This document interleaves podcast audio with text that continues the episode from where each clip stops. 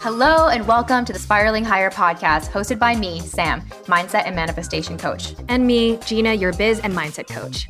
We're here to support you on your spiritual journey by bringing you intimate and raw conversations about healing, manifestation, consciousness, and spirituality. We hope this podcast makes you feel less alone as you become aware of your patterns and limiting beliefs to uplevel your life, manifest like a boss, and together, spiral higher.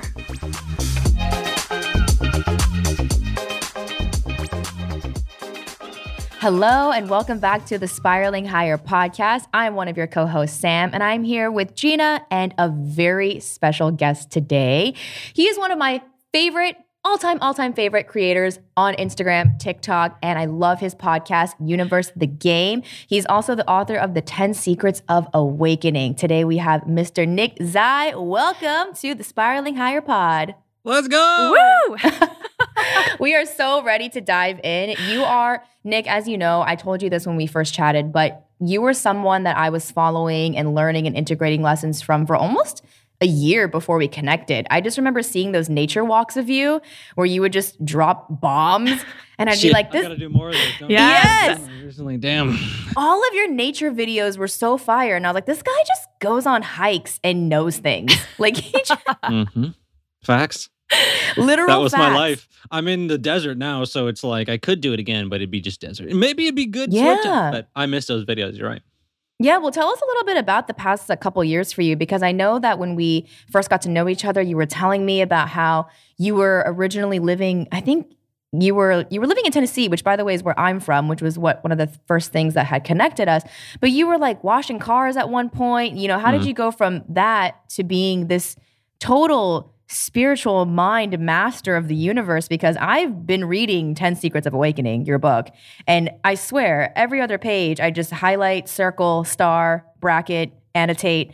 And how does someone like you come to know all of this? What happened? Well, you know, uh, I uh let's take it in a different space, okay? I um I remember watching Marvel. I love Mar- Marvel movies. Let's just start off there. Mm, And I remember Cap used to say, I'm just a guy from Brooklyn. That's how I feel. I'm just a guy who just decided, hey, this is kind of cool. I really enjoy like this perspective has helped me in life. Mm. And so then I just started talking about it. And I I've done so many things. I started 2015 my first YouTube channel, bodybuilding and fitness, and then I went and live streamed video games for a while and had some success in that area. And then I went and I started making videos and doing stuff. I mean, I was living it started out in Michigan and I had to leave because it ended up being a sketchy situation. And uh, I met Jesse, my girlfriend. We've been together for two years now, and Beautiful.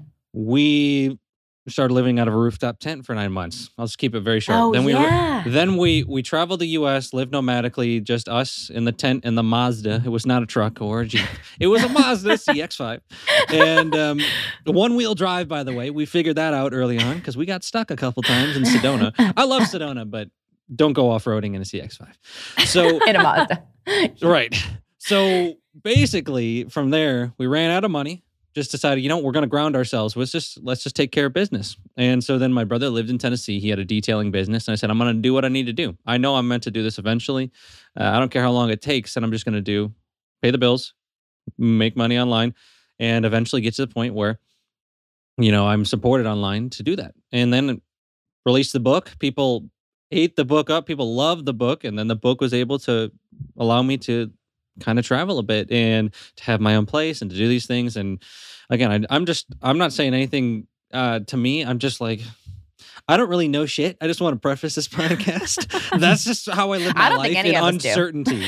I just like that's me because I've realized the more I've learned about what could be, the less I actually know for sure that it is a certain way. So that's something I just like to say at the beginning uh, for your for you guys, you know, I'm like just exploring what could be and the evidence of things and trying to bring some relaxation and maybe some okay, let's just take a step back, okay?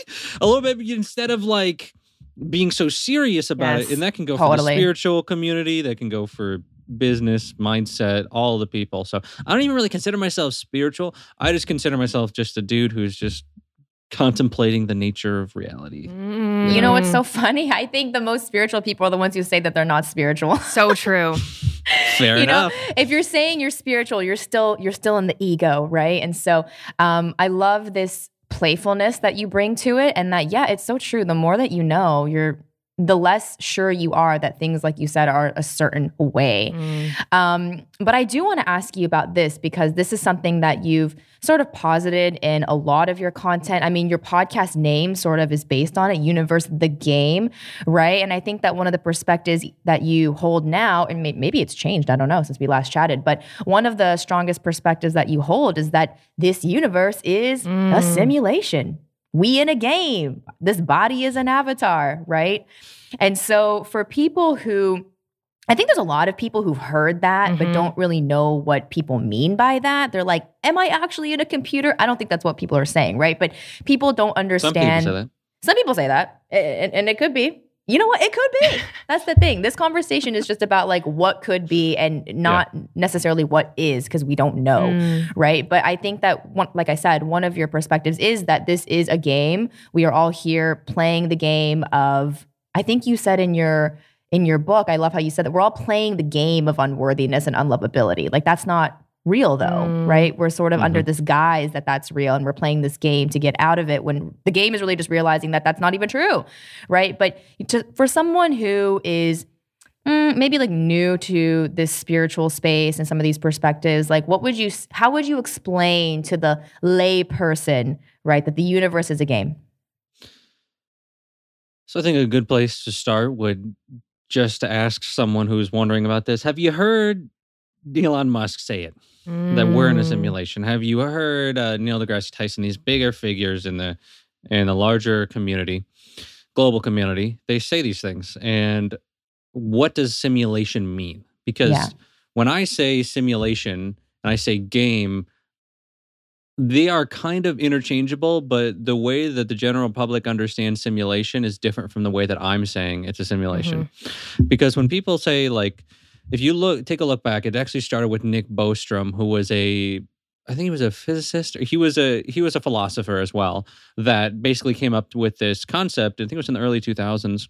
I could be scuffing that, but he basically said, "Hey, I think we're in a simulation," and then that got popularized. And a lot of what his material is, from my understanding, is actually based on AI simulations versus um, non AI simulations. Because the the fundamental difference between when I say it's a game versus other people like Elon Musk, they are taking the more perspective of either it's an AI generated simulation, which it could be, or we are AIs in ourselves. Mm. Now, Mhm.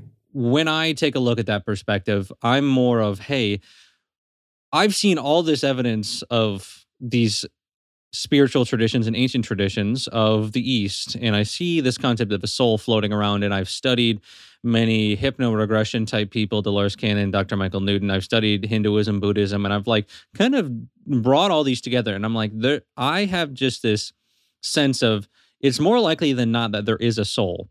So then the question Yeah. becomes is the soul something that is generated from within the universe or without the universe?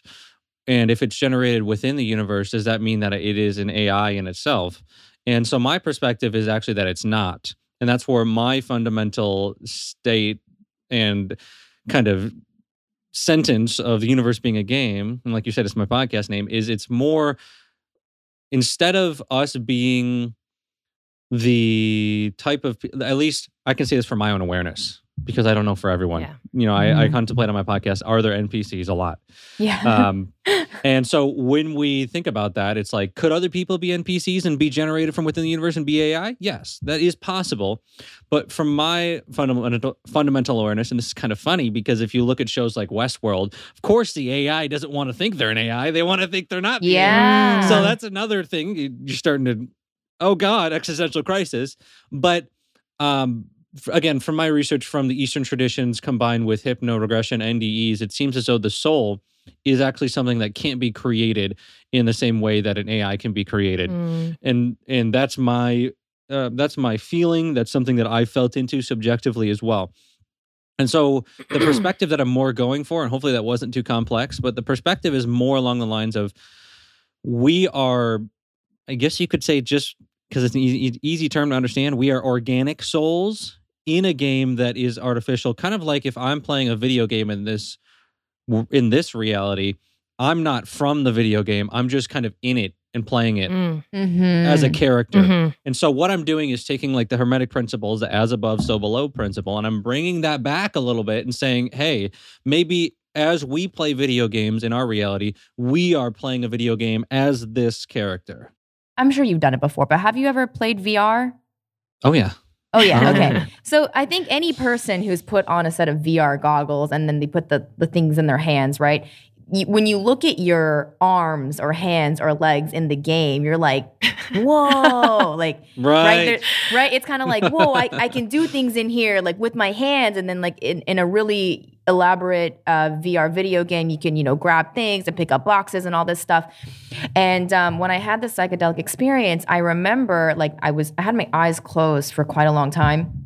And then when I opened them, it literally felt exactly like that. Mm. Like I had had these goggles on, and all of a sudden I was like, whoa. Like I just looked at my hands and then I like stood up and I was like, oh my God, I can like you. And it, it seemed so clear to me in that moment that I was separate from the body. Mm. Like that there, were- there was some, like, that, that I was almost like, the animating energy Mm. behind the body or within the body, but eh, but the body was being animated through me, and that was so cool to me.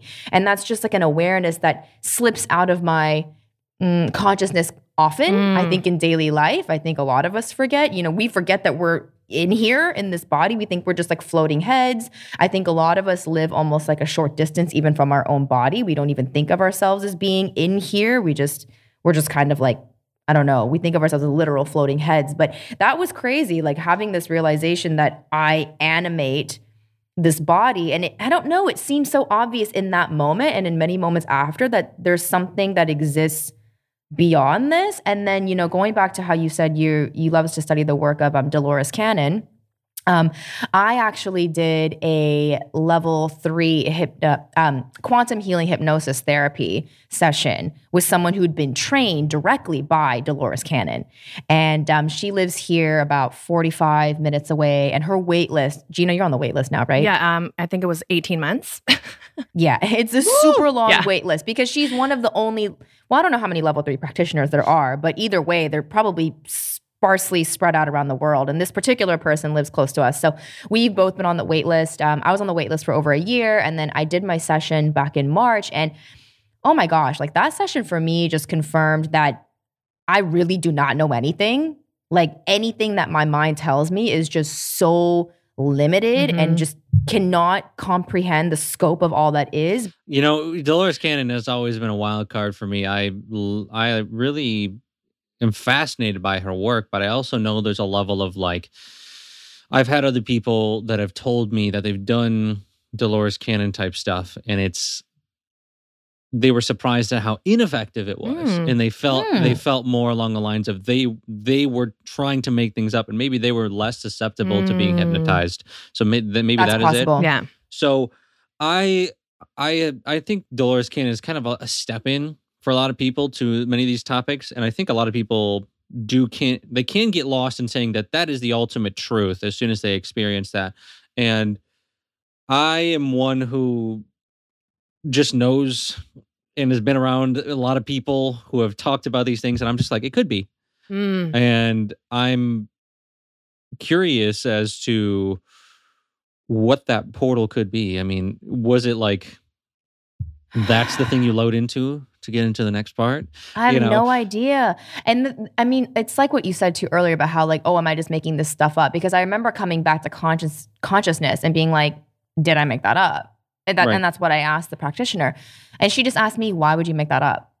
and I was like, I don't know. Like, and she Mhm. was like, Do you think you would have been able to make that up? And I was like, I don't know. Like, I, I just remember leaving and feeling so confused. And I was like, Was that a waste of money? Like, did I just tap into, you know, it's like, Is it a waste of money? Did I tap Yeah. into secrets of the universe? Like, does it even matter? And, you know, sometimes I sometimes, like, sometimes I feel like by going this deep, I wonder if it's even helpful because sometimes I'm seeking, I'm trying to know more. And so I'm wondering for you, you know, after all of this seeking that you've done and so so many insights that have come through, like in what ways do you feel like it's helped or maybe even hurt your lived human experience?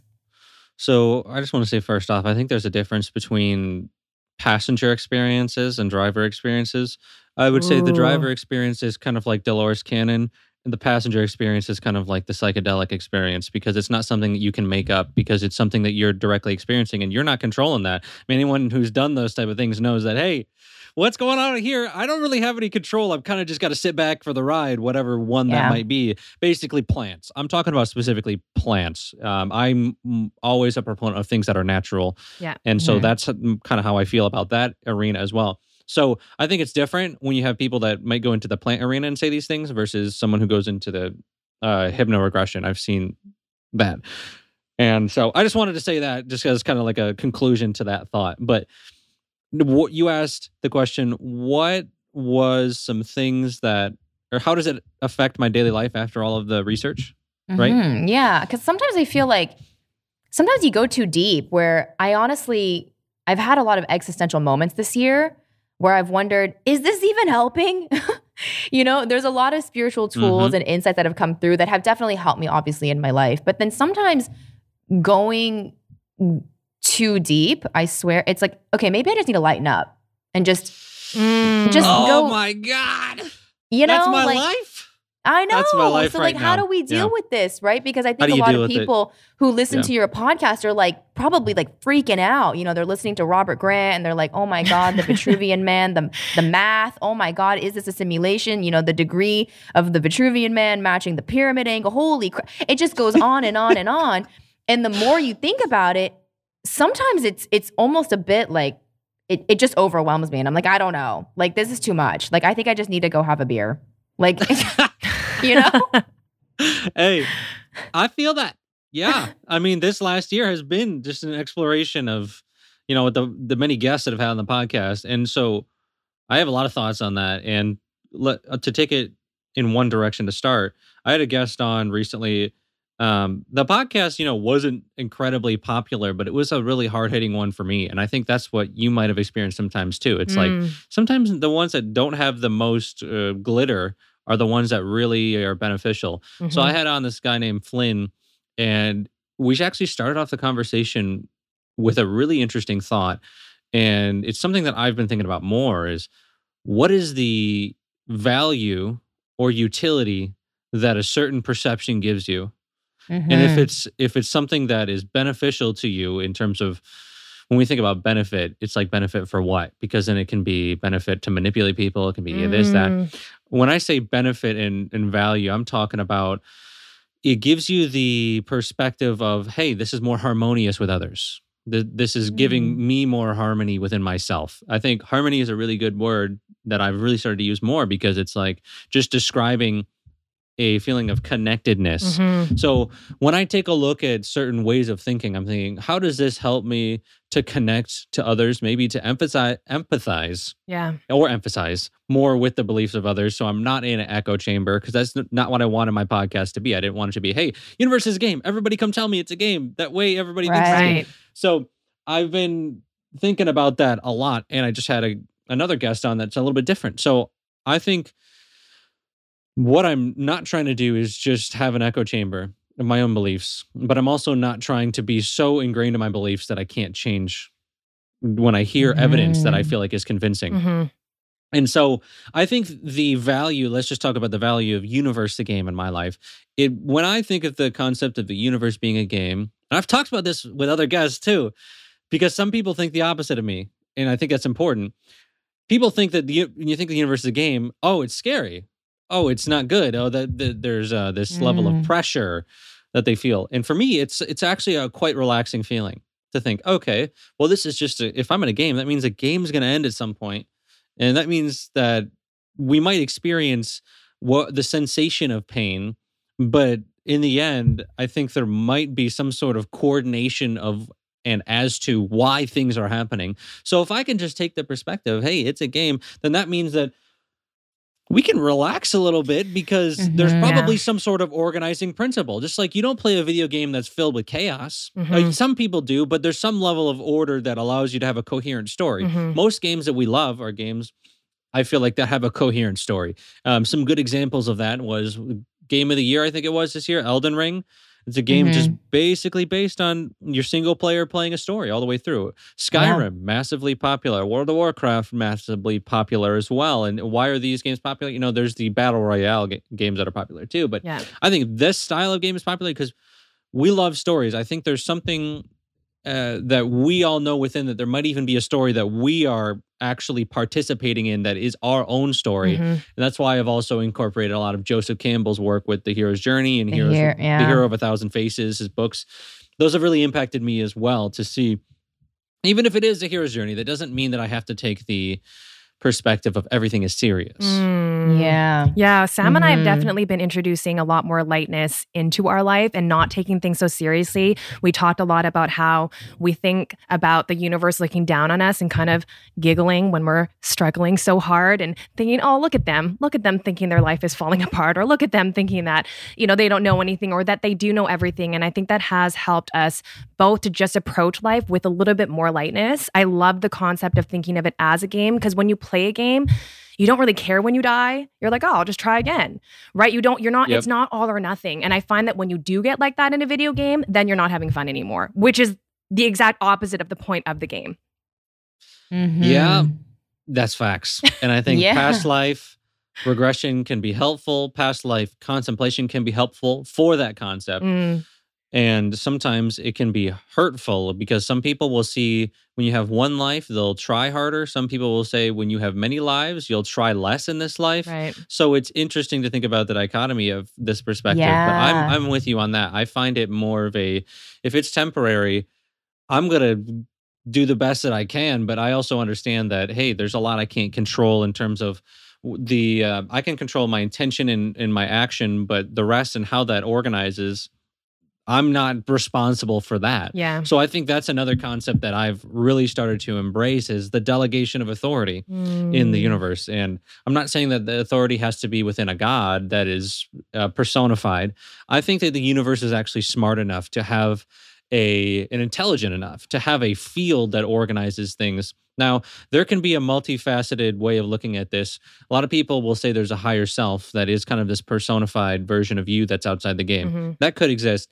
And I do think there's also when we think about the universe being a game, I actually have found the more I study this concept of manifestation and the evidence of it and how that works, I actually find that very similar to the way that an algorithm works on social media. So Mm. if if we think of manifestation as an algorithm, that actually is pretty helpful because you realize that yeah, if you just keep looking at the same things, you're going to get the same thing back. But if you uh, Yeah. consciously change your intention and then you consistently follow through with that, the algorithm is eventually going to change, and there's a uh, there's a buffer of time on that. So Mhm. I think that's really helpful to kind of see that maybe there's a feedback ne- mechanism of the algorithm that it determines a lot of what your life is.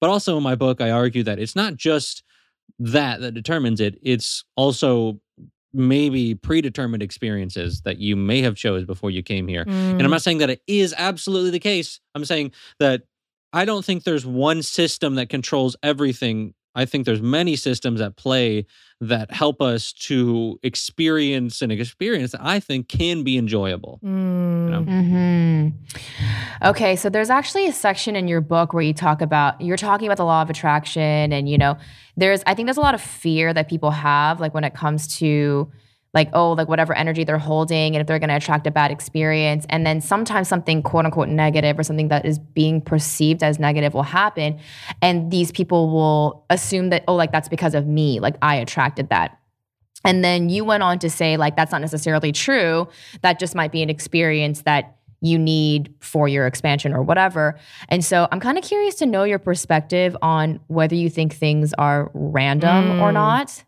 I've I've Mhm. talked to a few other people about this. There's some people who think like nothing is random, and then people who are like, yeah, like some things are just random. Mm. Like so what do you think about randomness? Like are these experiences sometimes that we're seeing with our own physical eyes translating are are these random? Like, you know, what's what could be the pattern behind some of these things and like you know if if we are responsible for attracting some experiences but not others right what's the different what's the differenti- differentiation between those When you say random, what is the definition of that by you? Just so I can understand what you mean question. specifically. I guess anything random though is just something you don't know what the pattern is for. Like there's no, no, there- there's no, there's no pattern. Right. There's no pattern. or it's no not pattern. planned. It's just Okay. There's not there's nothing that can point to like a specific reason for it happening. I think that that it, I'm not of the perspective. Okay, Robert Grant, my favorite podcast. He and I Mhm. man, I really respect. He says Yeah. that there's nothing random. Nothing random. Yeah, he did Okay. say that. And so my perspective, if you watch the podcast, I didn't really get to say much- I love Robert Grant, but I didn't get to say very many of my perspectives in that one. But uh, I see it as there actually can be a level of randomness, but it's very minimal. Like for example, um, the randomness could be you decide you want to go somewhere, and the route you take to go there isn't going to have a determining factor in any sense of Yes. what happens. So if you go left, the left route or the right route on Google Maps, and then random things happen, but it's like you might get there a minute later. I think that like that thing is you could say random things might happen upon that Mm. that don't have a determining effect on your entire life Mm. or on Mm. major aspects.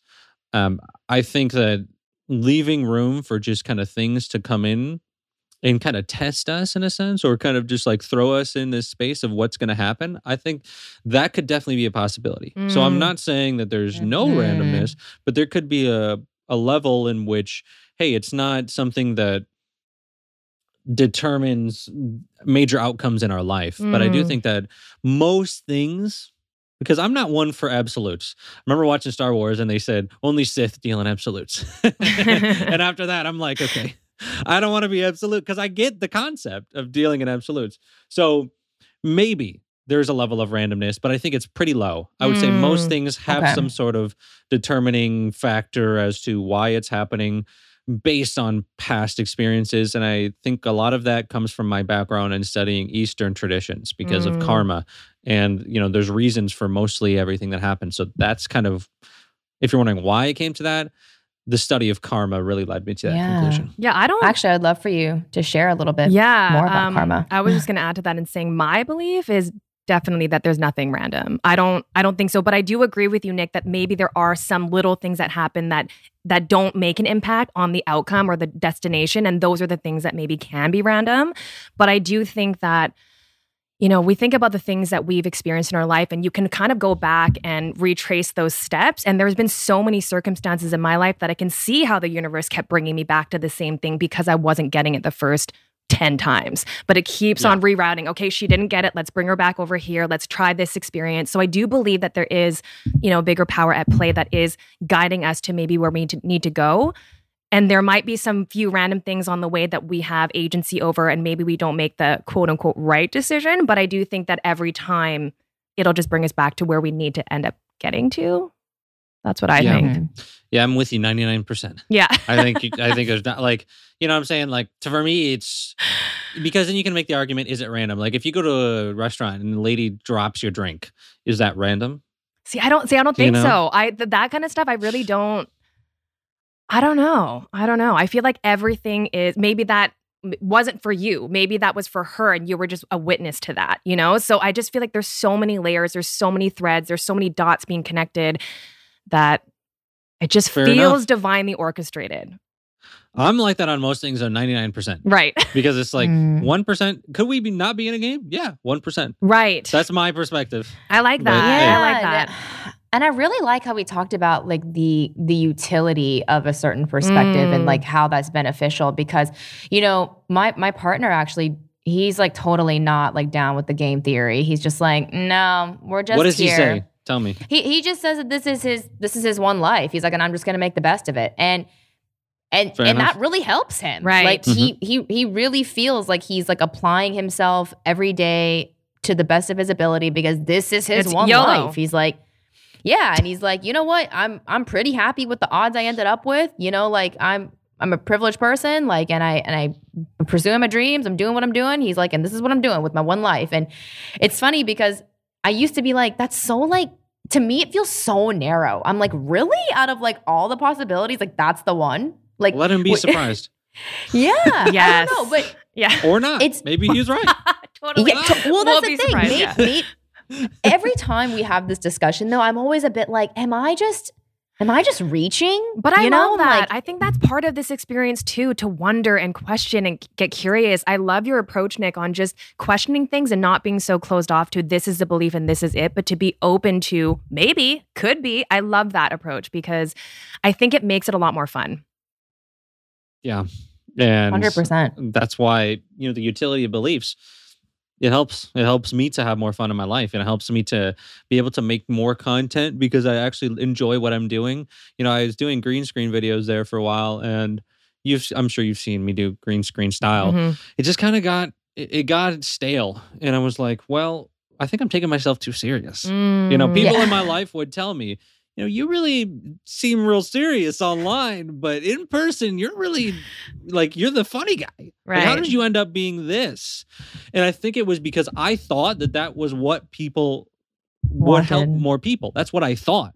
But that was a projection. Yeah. Because now at this point in my life, I'm seeing, hey, what actually helps people is actually subjective because, you know, it helps one person and it hurts another. That's just how Mm. life is. So it's like, well, then I can't base how I make my content on how it helps someone else. I got to base it on what's actually helping me Mhm. and to Yeah. live, and again, in a utility based perspective, a more harmonious life within myself and with others.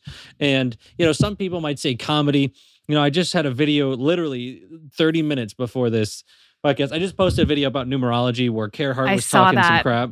And uh, people were salt in the comments about, you know, calling that out. And it was like, joking is judgment. That's what people would tell me. And I'm Mm. like, you, I mean, I guess you could say in a sense that we're we're kind of saying, hey, this might be a little ridiculous.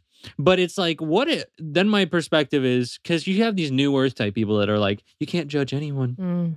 You can't, you can't like very airy. we're- all one. And it's like, but how do we call out BS so that we can evolve? And I think humor is a Mm. much better way to do so because you can kind of like laugh about it and maybe they'll kind of realize the truth in it Mm. versus like straight calling things out.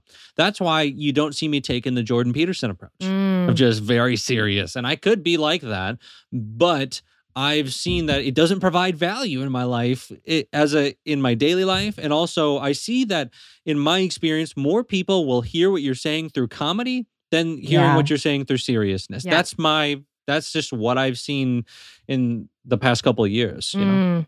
Because I think that that 100%. Mhm. brings their wall down. Honestly, that brings that it Yeah. reminds me of my mom. So my mom and me have a very strenuous relationship sometimes, and I found that when my husband would make a joke about it, about her comments, I'll give you an example. My mom tells me to wash my hands with soap. I'm 38 years old. I'm like, "Mom, I Oh, know to use soap. I know. And so my response is always like, I know, mom. Like, ugh. And I get all annoyed, but my husband just jokes with her, like, no, we're not going to use soap. And then it just disarms her. She starts laughing, and then she can notice, oh, that's ridiculous. And I'm telling you, an adult, to use soap. But when I tell her, she, in my tone, in a very serious tone, to try to teach her the lesson or teach her what I'm trying to say, she's so much more closed off. So that makes a lot of sense. Yeah. Yeah. See the same thing No. online. 100%. I think humor is the easiest way to tell the truth. Mm, yeah. That's why I started doing skits more. But I also don't want to be just doing humor because you know, something that also interests me is the science. Yeah. And so I'm kind of weird, honestly, compared to most love it. people because uh, there's a lot of people that are more spiritual. There, you see, a lot of people like tend to like say, "This is my system," Mm. whether that might be numerology, astrology, uh, human design. It might be, you know, I'm going to be just business, or I'm just going to be just spiritual, or I'm going to be just plant medicine. You know, shaman. These there's many different things, and and for me, I'm kind of weird because I'm not really in one. Mm. I'm not Mhm. just in the spiritual. I'm not just in the science because I have done a lot of science based videos as well. And so I think there's actually an, an immense amount of value that people sleep on of helping people to understand reality through science as well as spirituality Yeah. because you have a whole subset of people out there that will deny the existence of anything spiritual because there is no evidence. And I understand that logical perspective. Yeah. You know, if I have the jacket on, I need to understand that logical perspective. But at the same time, it's like there is this subjective reality. How can we link the logical what people will call objective reality to the maybe nonlinear, maybe linear, subjective experiences and and um, symbologies and these things. So that's why I I'm kind of still interested, and you'll probably see going forward a lot of uh, podcast episodes dedicated to the science because I think that this is Mhm. important. Because going back to, you're going to get a whole subset of people or a lot of people that won't even believe it because there's no evidence. Well, let's show them some evidence Yeah. and still say it could be instead of saying what a lot of spiritual people do, which is it is this way. You just haven't experienced it, or you haven't experienced it right, Mm. or my way. And if you Mhm. did, you'd believe me, which is just another kind of leftover overtone of religion Yeah. because it's the same thing that people say in religion of if you haven't experienced the presence of Jesus or Allah or these things and that's why you don't believe it. And so I think a lot of spiritual online kind of social media things are kind of leftover religious overtones that people haven't recognized because they think it's very different. So I think it's important to be able to recognize and just that's why I make posts like the one a couple days ago. It's just like what I live by is hey, it could be, it couldn't be. Mm. You know? So that's that's kind of where I'm at in life, you know. Have you heard of um, the book called The Tao of Physics? I have not. No, I'm gonna have to I write think that you would down. really, I think you'd really enjoy it. I'm not fully through it, but it's by a guy named Frit. Oh man, I forget his name. I want That's to say it's okay, like I'll look it up. Franz. Fritjof Yeah. Capra. Yeah, Fritjof Capra. wow. Anyways, this this guy is freaking smart, and he wrote this book to basically talk about how modern physics or the lang- language of languages of science, right, are really just mirroring what the Eastern mystics have been saying all along. Mhm. That's And- what I and he want to give- do with my life, right there. yeah, Yeah, exactly that. So I think you would love it. It gives so many examples and I think whatever whatever means you need to to get to that sort of utilitarian place like we talked about, like whatever whatever you need to know in order to live your life Mm. more harmoniously, do that. Because he basically talks about how, you know, neither language is superior, but you know, he he relies deeply upon a lot of these old ancient Eastern traditions.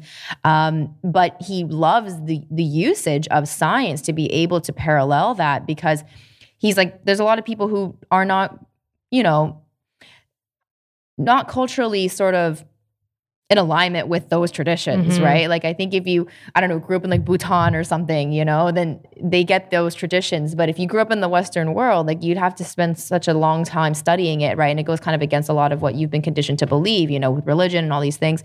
So he says science is a very important tool, obviously, for helping bring so many of these truths to light. And so I think you would love that. Yeah, I'm gonna check it out for sure. And I, I think what's coming to me right now is there's there's people that would believe things based on subjective experience or or no logical evidence of things, and there's people that won't believe something unless there's evidence. And so Mm. my kind of realization recently is, can I do that? Can can we can we like come together? Can I can I link those two together? Like, can these people get along? Can we Mm. maybe start to come more together in the sense of there might be can we do both instead of it being like the because I'm sure you've seen the spiritual like, kind of enlightenment community is completely gone. They're in another dimension. Yeah, they've left. They've ascended.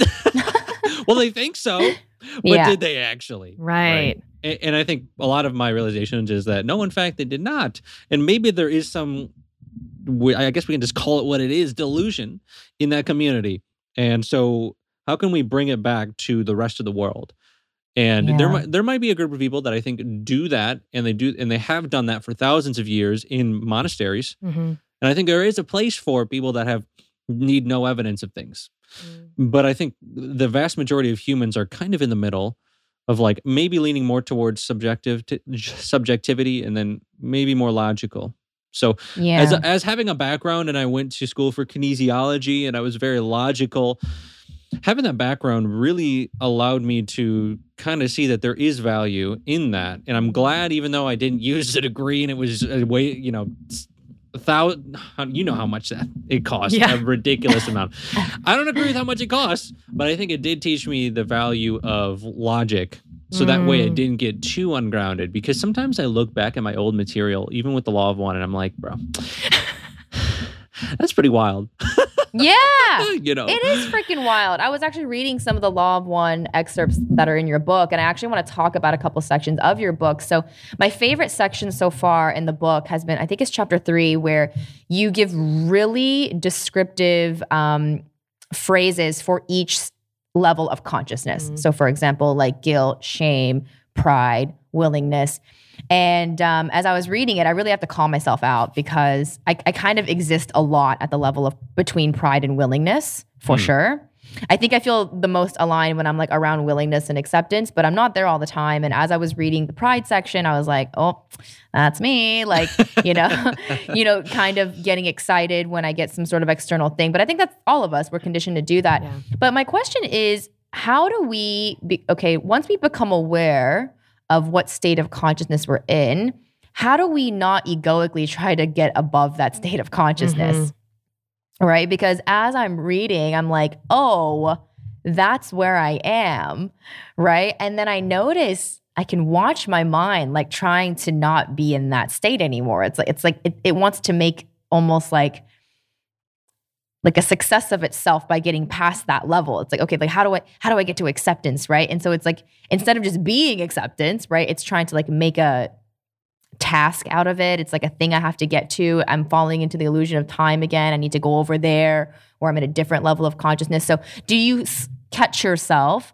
Um, I'm sure you do in these different levels, lower levels. And when you do, what's sort of your way back up? So I just wanted to start this conversation specifically here on this thought that there is no such th- well there is kind of a such thing but it's actually very nuanced all of them are ego besides enlightenment to some extent to, s- to some Mm. extent Mm. because if it wasn't Mm. it would be enlightenment so Right. There's- there was Mm. different levels of it so how i see it is there's a lower mind and higher mind and then there's no mind Yeah. And, and no mind not, in- Yeah. not no mind not in the sense that there's not a mind um because i'm really of the perspective that all is mental all is mind the hermetic principles i really am on board with that i'm saying that the personal ego self mind is no longer because it's the the presence of what some people would call god or divinity is so strong Mm. So well, and I just realized, I just realized as I was asking, it's it's mind asking. yes. It's ego It's asking. ego's It's a- ego e- ego wants to know. ego wants to know how to get higher ego. Yeah. Right. Without it looking With- like ego. Yeah. Right, all right. exactly. So it's a tough question to answer.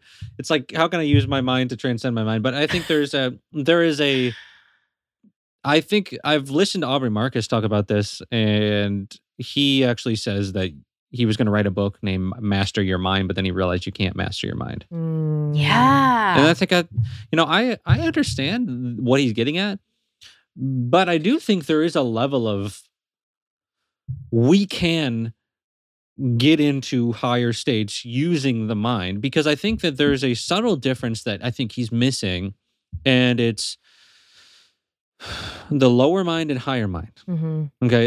And the way we can see this is anyone who's studied the levels of consciousness, if you haven't, there's numbers, and the numbers pertain to the amount of frequency. They are not hertz, just for people that are wondering.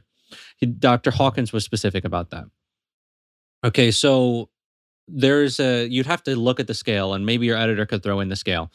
Uh, the scale goes one to a 1000 Mhm. and there's the subtle nuance between pride and courage and then you're talking about how you're in pride and how you how you kind of want to go up well dr hawkins the perspective of if we're talking about that work his perspective is that there's a spiritual will that is pulling you up and that it Mm. is not actually the ego that wants to go up and when you're at pride actually what happens is that you want to spiral down Mm. most and that's that's why if you Mm. look at the detailed maps it's spiraling down when starting at pride but but when you get to courage you go up it's willing Mm. like it's it Right. goes spiraling up and that's because there's a threshold and the threshold is called truth versus falsehood he wrote a whole book called truth versus falsehood and he also wrote another book called power versus force Mhm. both I read of these that one. both of these thresholds are right at that 200 mark. So when you get to pride and you're going up, it's actually not the ego that wants to go up.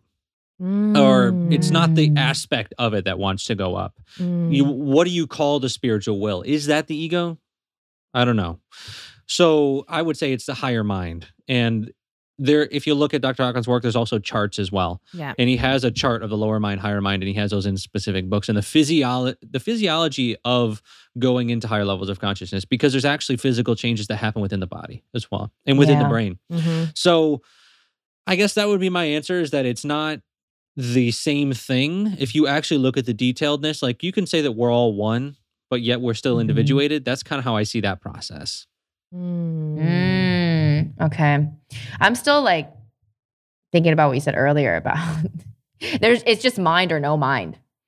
Right? And so it was funny when we were joking about how your mind the, the master your mind principle is is really is really hitting me right now because I think mastering attempts to master the mind with mind are just it's just more games with your mind. Mm. It is, but it's a beneficial game to me.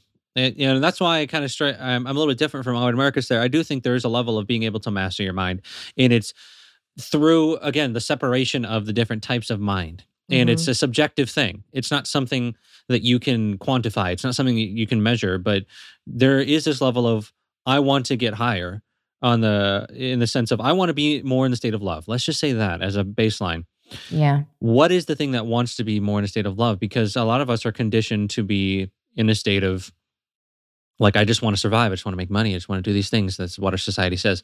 So, what is that thing? Is it mind? It could be a level of mind, but I don't think the mind is all a bad thing. And I don't Mhm. think the ego, the different, there, again, there's different differentiations. That's why if you look at the work of like Carl Jung, you know, there's a shadow, Mhm. there's the Mhm. uh, the collective unconscious that also plays into these and maybe there's parts of the collective unconscious that is actually trying to bring us up as well. So there's Mhm. many factors that this could be. It also could be the sun. I have a whole chapter not a chapter but uh, a part in one chapter about external influences on consciousness evolution. And the sun is one of those things. The solar cycles are one of those things. And so if you're feeling like it's ramping up, it could also be the sun's activity actually does something that's called it increases mass excitability, which is humans get more excited when the solar cycle is reaching a maximum compared to a minimum. And this is statistically shown for for at least a 100 years that this is what's happening. So Mm. if the sun is heating up and we're going to get into a, a maximum, I think 2025 or so, the predictions are actually much higher than what we have expected. Maybe the sun is also affecting us. So I'm, it's not all uh, complacency and kind of depression and the apathy. It's not all, I think, within us. And a lot of times we think that. Some people will uh, will take the another perspective and say it's the astrology, right? If Yeah. that's the thing that's causing it. Could be that as well. So I think many factors. Again, I don't think that there's one system that is determining, not even our own ego, as to why we're wanting to move up. Yeah. Yeah. So for you, you were just saying that um, you find obviously the mind helpful, which which it is, and then you said that you could differentiate between a few different states. What are those states? So the states are the levels of consciousness, essentially. Like the the whole. Okay, I can go through all the states if you want. The sixteen different levels. Do you want me to say Sure. the levels? Okay. Go ahead. So starting with shame, Mhm. guilt, hopelessness, apathy, fear, uh, grief, fear. I haven't looked at them in a while. Desires Uh, next. Anger. Anger's next. No, it goes desire. No, then desi- anger. fear, desire, anger, pride, courage, neutrality, willingness, acceptance, logic, love, joy, peace, enlightenment. Mhm. See, I just kind of tap. I got a moment where I found it. it's like I found it in my brain or wherever. But those are the different. activated it. Those are different states, and I think the difference again is in power versus force. You you are forcing at 199 below 200 the different states are kind of like the spiritual will is what he called it. Again that's the difference. I think Right. there's there's this presence within us in the law of one to get a little esoteric they call it the blueprint of the logos and Mhm. that logos is the thing that's propelling us because the question was asked in the law of one like what is what is propelling us to want to be in service to others like what is like why Mm. do we want to help other people and why do we want to be more loving and it's like well the blue the blueprint of everything or what they call the logos is love So there's something within us that we have that blueprint. We're trying to follow that br- blueprint, but we don't even know that we're trying to follow it. And then you know, there's different aspects of who's trying to follow it. There's the soul trying to follow it, and then there's the the distinction of the soul and the body. I think this is a, actually a great answer to your question. Um, that I'm, I'm the one that I'm about to say because I feel like I wasn't super clear. Let's let's dial it in a little bit. I also say in the book that there's something called a soul personality and a body personality. The, the body Mm. personality is the personality that you've developed throughout this entire life, and it's what the body wants to do. Mm. Now, there's also the soul personality, and the soul personality is your personality based on how many lives that you've lived Mm. and your experiences during those lives. So I think when I say that there's a there's the mind and the mind and the mind and the mind, what I'm saying is that there might be a soul. And the soul the soul is the thing that might be the one that's wanting to progress Mhm. spiritually. This is something that has been well documented in Eastern traditions for thousands of years that the soul is the one that wants to progress because the soul wants to escape the wheel of what they call samsara, which is the cycle of Yeah. reincarnation, and they eventually want to achieve enlightenment. And so that's kind of how they see it. And Dr. Hawkins' work and my work also all kind of intermingle together in that state of like there's something that's pulling us up. You can call it a soul, you can call it God, you can call it many different things. I think it's just this animating essence of kind of fundamental awareness, kind of intermingled with the soul's experiences and a level of remembrance. I'm one who actually has a perspective that a lot of people have about remembrance. I'm one who thinks that if you've reincarnated more, incarnated more, there's a, a level of you being able to to kind of crack through the forgetting more. It's Mm. just this concept that I've Mm. kind of contemplated. It could or couldn't be true, but it seems like the more that I I see this, I'm not saying that I even have that, but it would make sense in a game yeah. that if you play it more, you can kind of get through the barriers easier. So that's Mhm. something that I've Yeah. kind of been playing around with too. Well, even with video games, if you think about like Super Mario, like even though there's new video games, because you've played the first few, you you know how to do the different things in the new version. So that makes sense. I like that. I would agree with that. That totally makes sense. Yeah. Hmm. Oh my god, I love your brain, Nick. Okay. it's not mine. It's just the one I'm using. it's just the one I'm. It's just the one that I'm coming through. It's yeah, it's it's. Oh man, I have a question. was- I want to go back to when you were talking about the content that you make because this is actually a topic I've I've asked other people on the podcast as well. Um, and this whole thought Sure. about wanting to help people, and I Yeah. oscillate between. Okay, if you're going to create content or you're going to be helping people, do you do it from the place of what's going to help them or what's going to help you? And you said you create from a place of what helps you. But there's a lot of other people that are like, no, I want to create for others and I'm serving others and it's not about what it's it is for them. So I'd love for you to touch more on that. That's a great question. I see it as I take certain perspectives that will help me, and then I'm just myself. and I Mm. put put that out there to Mm. help others and the people that are that will get value from that perspective will get value. yeah. So I'm not making the content to help myself. I'm I have the perspective that helps me in my actual life because I don't want to be fake Yeah. and be this person online and not and have different beliefs in person because there are a lot of people Totally. like that. Yeah. And so I'm just trying to connect what actually helps me tangibly with how can I share that uh, with people.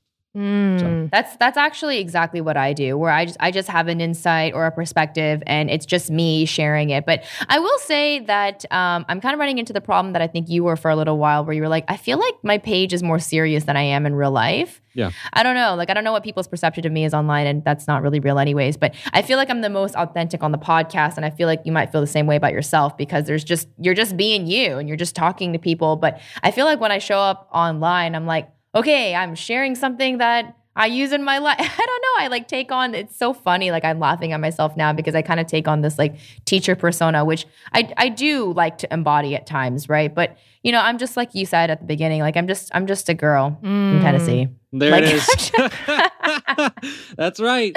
And so that's why I started doing skits more. Yeah. And I haven't done it in a while because I I had some health issues and I'm coming back from that and trying you guys know trying to manage a podcast and and get it running efficiently and you know you'll see doing Mhm. in-person ones it, it there's a lot of extra effort that goes into that Yeah. um, totally. so i love the style of skits and of being comedic and and so that's why the content switch is is kind of happening between that but i also think it's okay to like be a teacher because Yeah. hey, that's part of who you are. You don't have to always be the same part either. So you can bring out different aspects of self.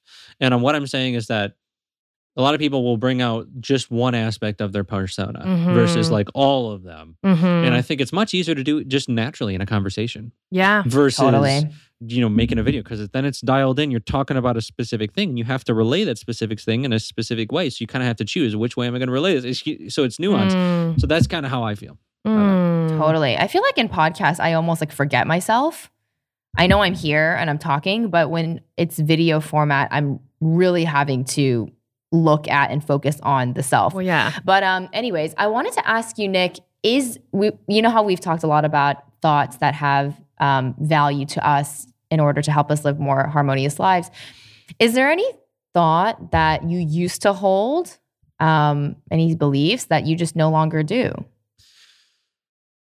Um, I'd say it's a perception that I, of course, there's plenty of things that I used to hold, but um, a certain perception that comes to mind to me is just, I think my relationship to the past has changed. Mm, Oh, And I realize that it's so futile to even really have any sort of uh, guilt mm-hmm, for how things went or what you did. mm-hmm. And I think that it's it it's futile if you're just beating yourself up, which is Yeah. something that I've done a lot. Yeah. same. And so How did you get out of that? What is now your relationship to the past? it's now more like I can just learn things without having to beat myself up. And that's that's actually valuable to me. Yeah. And my relationship with the self has changed to just understand that hey if you're coming into a world that nobody knows what anything really is in terms of like the rules the rules in themselves are made up by people that came in before me yeah. and Mhm. those rules may nes- may not be correct Mm-hmm. and the rules about what how society is ran and also the rules of how I see myself or how most people see themselves. So to just understand that gives me a sense of compassion for myself versus judgment of you should have known better, you should have done this. It's like, well, Mhm. you're in a game where nobody remembers where they came from Mm-hmm. we can just relax a little bit and yeah we can figure it out and i think reaching your potential is important um, and the potential is determined by that person as well you know what is Mm. potential that's another question that i've been sitting with too Ugh, Me too. Mm. Well, it's funny because potential people want to reach it, but I'm like, potential's always more. Yeah. Like you, you, you can't reach it because as soon as you get to one level of it, there's more. Potential is the energy that has not really been embodied yet, Mhm. but there will always be more of that. So it's like it's like a losing game trying to reach your potential. it depends i think you can see you can reach your potential daily Yes. Mm. so i like if i wake up in the morning i'm like hey my potential for today is maybe i write down three these are the three things that i want to do and I, what is a perception that i want to take today how do i want to feel today and if i take those and i'm like well this is what i think my potential is for the, this day and then if i reach that to me that's reaching my potential versus making it this overarching i need to be better better better Yeah. which is what a lot of people will do you know? yes. And then it's like a totally they're just behind the eight ball. They can't get ahead. it can feel and that then way. the Yeah. potential yeah. and then the potential is the thing that almost stops them from taking action in the present which is the only thing that you can actually do right they might become so overwhelmed by this idea of potential it's like oh well i'm not reaching potential but it's like the only way you reach potential is by taking an action right now like there's just there's just one thing you could do right now and i think so many people don't realize really where their power lies which is right now Mhm. right there's there's only all you can do right in this moment and the only thing that keeps you from those things are just stories Mhm. right and i know like you said one of your one of yours was obviously the relationship to the past you know i think a lot of us are like just stuck in this maze of just like what happened what could have happened what should have happened and then we just we just stay frozen in this moment so we're not able to take any forward momentum and i think the reason why we suffer so much is because like life is already moving on but we're not like the Mm-hmm. energy is flowing forward and we're just like staying in the mind with everything that once was and that's why it's so painful i think to think about the past in a negative way at least Mm.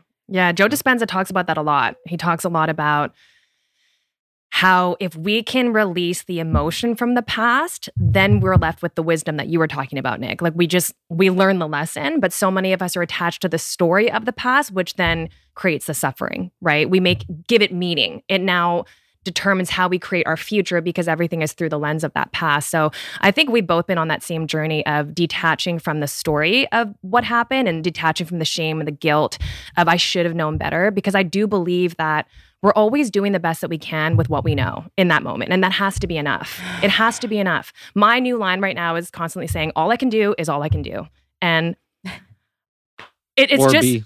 yes, exactly. Instead of thinking that, yeah, we have to do everything right all the time. So it kind of goes back to the randomness. I think sometimes things just need to happen to then inspire a different thought. I don't know. Yeah. Could be. Could be. Could be. We're just learning. I feel like I feel like the theme of this really is just it could be, and you just have to see for yourself.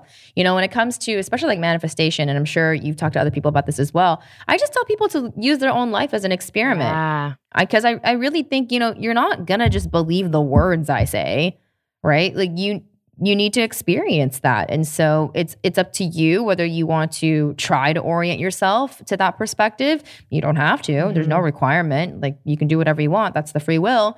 But um, no one no one's gonna believe you until they've gone through it. hmm Do you think we have free will? Big question. I feel you said free will, so well. you did this to well, yourself. I know, I know. I actually knew you were going to ask Yeah. me that, but you know how earlier earlier you talked about how the ego doesn't want to rise. It's like the spiritual will. Yeah. Right. Sure. I guess if we're the spiritual will and not the ego, I don't know. That's I a don't good know. answer. Like, like- I don't know is a good yeah, answer. yeah. Well, I don't Honestly. I, lo- I I love don't people know. that say that. It's great because you know you're you're not trying to make you don't have to make it you know Right. go through the whole process right now. It's like I don't know. You know what I'm saying? I think it's good to I- admit sometimes because I don't know either. That's my answer as well.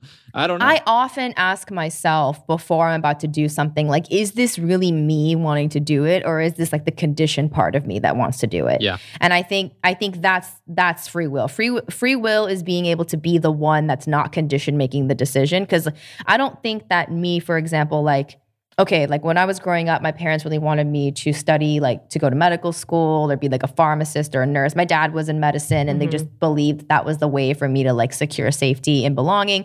And so I think I can like, someone could say, oh, it was my free will. I decided to go to medical school. Mhm. Right. But I'm like, did, did you decide to go to medical school? Like you, your consciousness, like the, the, the unique spark that is you, like, is that what you really wanted for yourself? Or like, did you just decide that based on the programming and the experiences and the, the ways that you've been taught to believe? And so I think, yeah, I think that's the free will. Like me deciding to not do that was almost like the free will because that was like me going against the conditioned part of me. And I think a lot of us are believing we have free will, but in reality, just making decisions from the conditioned part of us. So Mhm. we're not we're not free at all. We're totally living these like default sort of robotic lives, which is why most people's lives look similar. Yeah. Right. I, and I think, you know, radical people or people that you call mavericks or renegades, like they, I guess, are exercising a bit more free will because they are acting from not that part of their mind that's deeply conditioned. They're thinking freely for themselves. But that's my take. Hey, listeners, quickly interrupting this episode to say that if you're loving this conscious conversation, we're inviting you to join the dialogue with us inside of our free Spiraling Higher community. It's our favorite place on earth, and it's where you can meet like minded souls on their healing journey and discuss what you're spiraling through with your conscious besties. It's where we continue this conversation long after the episode ends because, as we all know, healing is an upward spiral. So join the conversation, share with us your insights, questions, and breakthroughs. We're here for it all. You can join by creating a free account by clicking the link at the top of the show notes. Can't wait to see you in there. Yeah, well, I'm finding that, you know, th- the most spiritual people don't know what that means.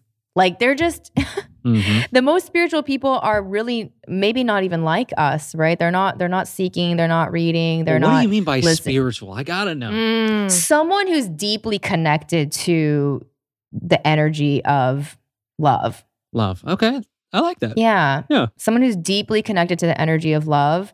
Um, they're in acceptance of what is, right? And they're in non-judgment. Mhm. And I find that these are people who are just like, you know, living in the mountains, you know, or like, you know, going fishing every so day. what do you? like This is great. I'm, I'm glad that you said that. When you say non-judgment, do you see judgment as a bad thing? I see judgment as a thing that creates conflict. Okay.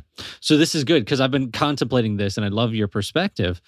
When do Mhm. you call things out that you think are are uh what's a good word? Are I don't know if hurting people. It's kind of what I'm thinking, but it's not like hurting. It's like when people are manipulating other people, how do you call them out in a way that is not judging?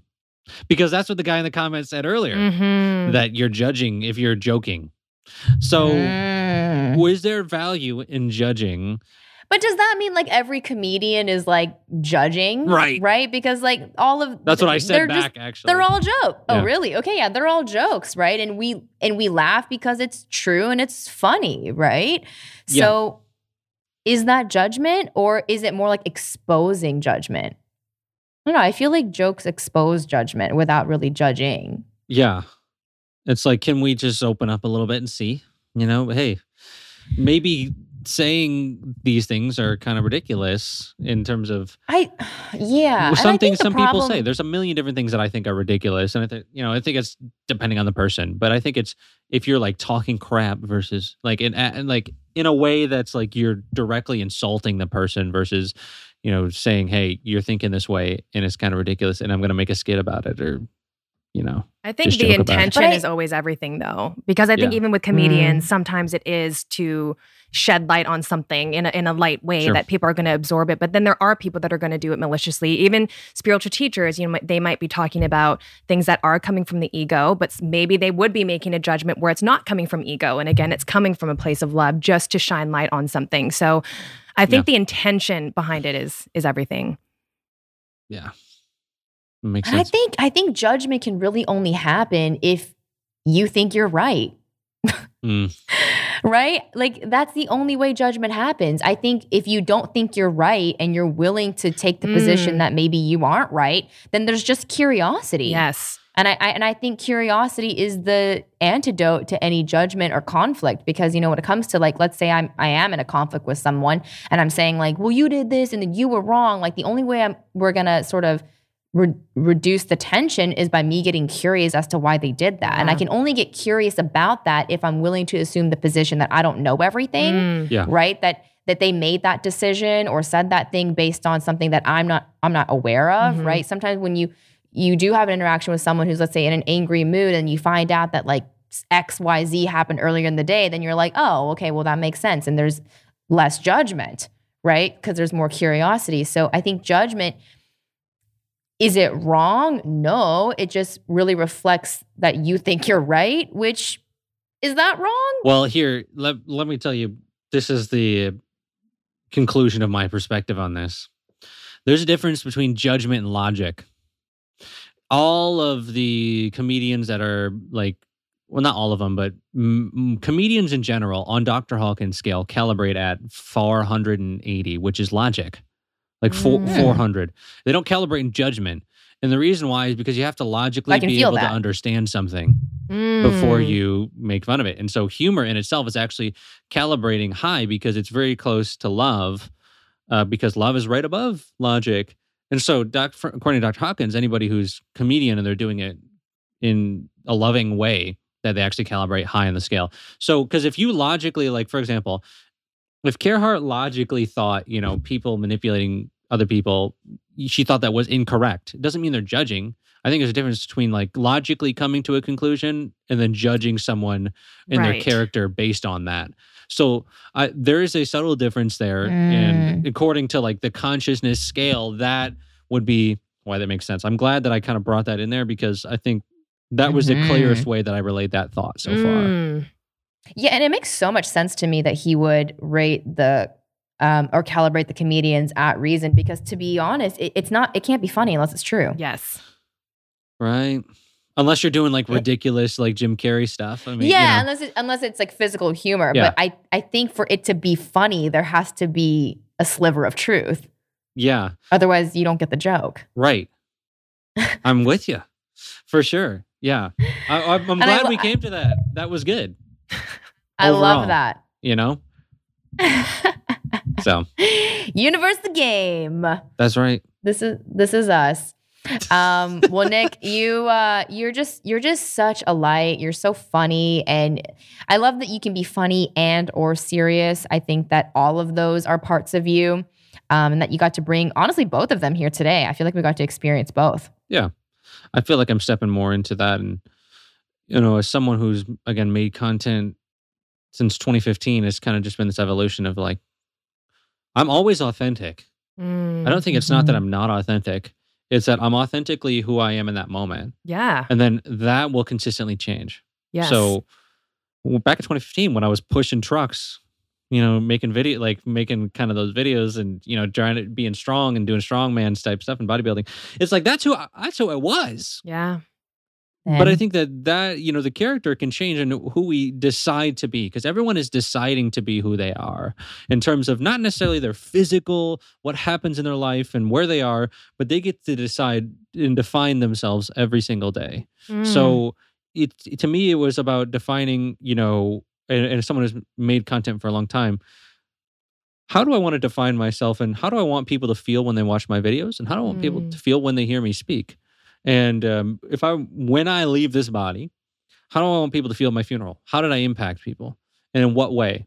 Because you know, I went to doing other things and then I felt like that wasn't fulfilling in that in the way that I wanted. So Mm. I think there's a lot of people out there that are kind of struggling to find a sense of fulfillment, but also enjoy life because people will think, through my experience of what uh, observing and friends, and you'll either need to do something fulfilling and not enjoy it, or do Mhm. something enjoying enjoyable, but it's not really super fulfilling. But I Mhm. think what I'm trying to relate to people is that hey, it's a game. You can enjoy the game, but also do things that are fulfilling. But I also think on a on another note that it is very important for people to be able to do things that are difficult for the sake of doing them. And I know that might sound weird to someone who hasn't heard that concept. And I'm not saying you have to do it to the extreme of David Goggins.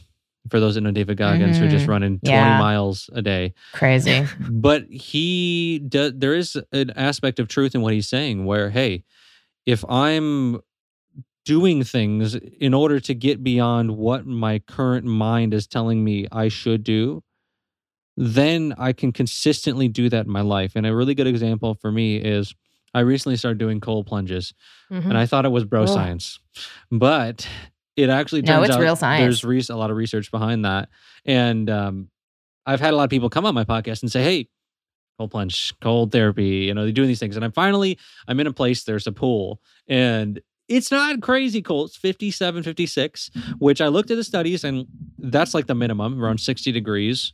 So I'm at the minimum. So I'm not, I'm a rookie out here, but I do see massive benefits of like actually going in there. And I, my mind does not want to go in there, but I will have No. to talk to myself sometimes. We turn that music on, you know, get some Supertramp going or something like that. And just classic rock. And we just get in there. And I just say, I am doing this. No matter what this has to say, I am doing this. And that can be so many different things in life. Mhm. But for me, it's been cold. And the more that I do that, I can edit stuff when I don't feel like it. I can make skits when my mind doesn't want to do it, but there's no real logical reason. Now, I'm not saying you have to force, yeah. but when there's like something that is beneficial that you know, you could translate. Maybe a better example is food. You know, I have options of all these different types of food. There's like candy, you know, there's there's stuff that is not that great for you. But if I just went in the cold plunge and I felt un- unstoppable, I'm probably not going to go get the food that I feel like is just going to undo everything I did. So that level Mhm. of momentum, and you know, some, for some people it's working out, running, meditating. I think all of those are also beneficial. I'm not saying that they're not. So I just think it's important to also kind of ground this conversation on by just saying like, hey, it's not that you just are you're just flowing, but you're also learning how to do things that your mind doesn't want to do that that you know are beneficial. And we've talked about the subtle separation between those. And then that will translate to every area of your life. So Mhm. that's something that I've just been Totally. experiencing, you know. Well, I think unless you understand that there is a subtle separation between those, then you'll just be a servant of the mind. Mm. And so every time the mind says, I don't want to, then, or I do want to, then you just do what it wants or doesn't want. And I think that's that's where we lose the quote unquote free will, right? You're you're just moving with this mind, right? That's, you know, either craving or um experiencing aversion to something.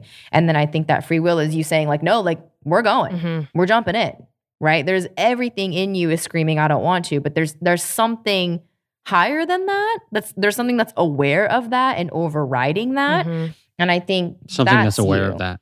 That's a perfect Something that's- way to say something that. that's aware of that Yeah. right because i i like okay like this morning i woke up and i could definitely feel like i don't really want to like shower or anything like i just want to roll out of bed but i was like no like i know that like go- going to the gym and showering is gonna make me feel better. And so that was a thing that the mind was like we don't want to do that. And i was like no i know you don't but we are. Mhm. so there was so that's interesting that there's something that my mind wants to do or doesn't want to do but there's something that's watching that and making a decision from a different place Yeah. that's interesting That's what goes back to what you're saying. The the mind can you can you master the mind? What so that that that example right there is a great example of like what is the thing that is aware. Mm-hmm. Like that's how you can kind of start to see that hey, this might be a character and the character body might want certain things and that there's a difference. I feel like that's so I've heard arguments against free will and I've never heard one that I have found to be something that was like okay because I'm open. Hey, uh, you know, even human design, which I love human design, but they say there's passenger Mhm. consciousness. There's no free will. Uh, so oh really in human I design. Yeah. no free will Yeah, I'm I'm like Mm. ninety percent sure on that. But they call it Mm. passenger consciousness of you are just kind of watching a movie. So Mm. it's that's another question. Universe movie, universe game. Who knows? But i've definitely resonated a lot with the movie analogy yeah. movie metaphor yeah I, I really feel sometimes like when i'm super present like i'm just watching a movie i'm like oh that's interesting okay that's passing through my awareness now and it's just everything's just like in a sequence but Mhm. um more harmful is when i'm seeing movies in my mind though like I, I think there's like the movie of Mm. like life like reality like what's literally happening right now this conversation but then there's a movie that could also be happening in my brain that like which would be my thoughts and perceptions about this conversation Mhm. and I think most people live in that movie, the mind movie, rather than like the life movie. I've been so I've been trying Yeah. to live my my life movie rather than my mind movie. yeah, it makes just goes back to the algorithm. The algorithm is going to feed you certain certain images in your mind, and is that actually reality? And what is reality? you know, we got to ask that question too. The present moment. Yeah. The present moment. That's it. Or your perception of it. your perce- mm, no. I think reality is the present moment, and then your perception of it is not reality. That's your- Mm. That's your it's mind. your reality. Is there an It's your objective rea- reality though? Yes. Right, that's what I mean. Yes. Yeah, the present moment is is reality. Like the moment that would be here if all humans were wiped out and it was just animals. Like that it'd be this. But then your perception of it is your Mhm. reality. We talked about Yes. that, Nick, actually on your podcast. There's one Earth, but seven plus billion realities, Yeah. so to speak. Yeah. Everyone just in everyone's you know what I've realized is everyone is just in their own world. Yeah. They're in their own movie. And then it's yes, and then it's rare when you meet someone who's like kind of living in a similar world, and then you vibe with that person. But even even then, you're still in your own world. That's what my content is for. It's like, hey, this is the world that I've found the reality that I've found the most helpful and enjoyable to live and helpful to the world because I don't just want to be someone who's doing things that are helpful to me in order to get me to a certain status or Mhm. um, to get me to a place where I have certain things. So that's why I think I said, like I said earlier, fulfillment and enjoyment. These two things are, I think, important to find uh, a balance because it can be enjoyable and something that is fulfilling and of value to the world. And I think it is a responsibility for each one of us to provide some sort of value to the world in some respect. And whether that is value in love, whether that's a value in the things that you do, I think it can be so simple. It doesn't have to be necessarily you work super hard, but it's also how are you treating others? That is Mhm. valuable to the world because I think that the ultimate kind of place that we're heading, you know, I've had this conversation many times to many people, and I'd love to hear your perspective. It, do you think the world is ever going to be one that's loving? Is Earth ever going to be loving, or is it designed to not be loving? Because Dr. Hawkins used to say, if you didn't have Earth, you'd need to make another one because there's so the Earth is a place that is designed for the maximum karmic growth. Was what he used to say. Mm. Yeah. So Yeah. are we ever I think going I'm to on get that. there? Or is it designed to be this? It's kind of like, are we ever going to be enlightened? I feel it feels like the same thing. It's like I don't. I don't know. Like if people, I don't know if I believe that. Like, do people just literally attain enlightenment and then just like hang out there? I don't well, know. that Like, I Well, I Abraham can think tell you. Hicks always says, "Then you're dead." Right? Exactly. That you're Then just you're if- if- well, basically, if you want to get to a point where you experience no contrast, no nothing negative, you're just constantly in every moment, You're just dead. high. Then that's that's being in the spiritual realm. That's not Yeah. going to fully exist in this 3D world. Otherwise, you only experience that essentially when you're dead. Yeah, and I feel like we're like totally fed like this idea that like basically like through perfect action and perfect will you, that you will be enlightened, and then that's Right a will. spiritual ego. That's what it says in Buddhism is right, right will. There's eight tenets and it's right. That's actually the word that they use, right. Oh, really? Yeah. Oh, I think I, I think I knew that. I think I knew that. Wh- the- yeah, there's Buddhism is really interesting. And yes, to answer your question or to answer what you're saying, they do think that they reach enlightenment. And that is the ultimate point of reality.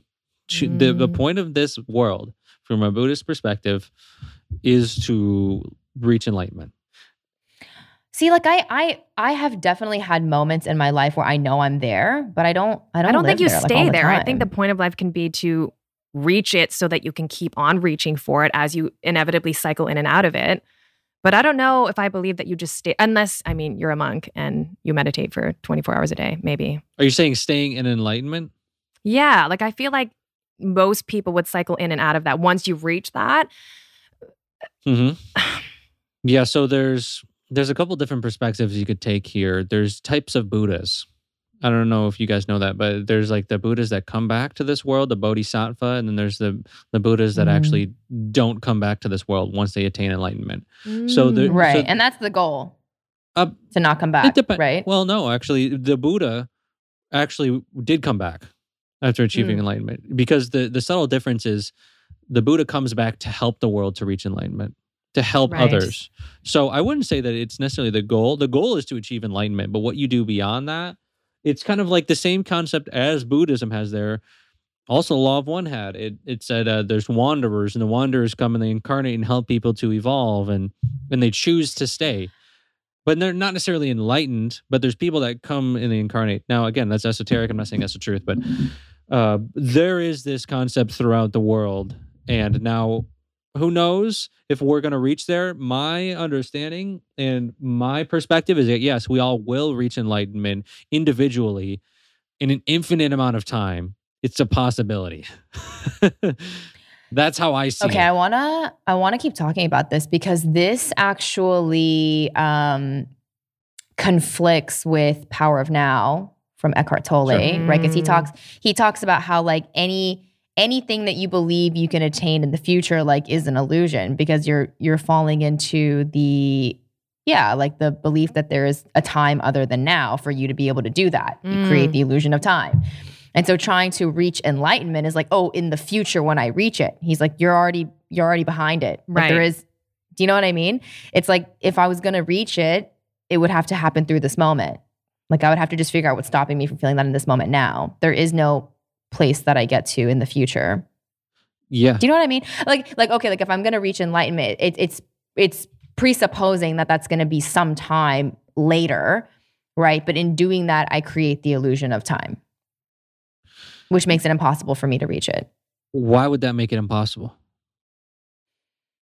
because I'm only gonna ever attain it through the now. Right. So I guess I'd arrive in a new now where I would Right. have a new I awareness mean, and be be able to attain it. Now because the now never Mhm. ends. Yeah. It's just like if you were in a video game, is there time in the game? Yes or no? Is that time real? Yes or no? Is it an illusion? Yes or no? Is there a realm time and a time outside that? Maybe. So I understand what he's saying, and I think it's it's actually coming at an unintuitive approach for enlightenment that will help in this context.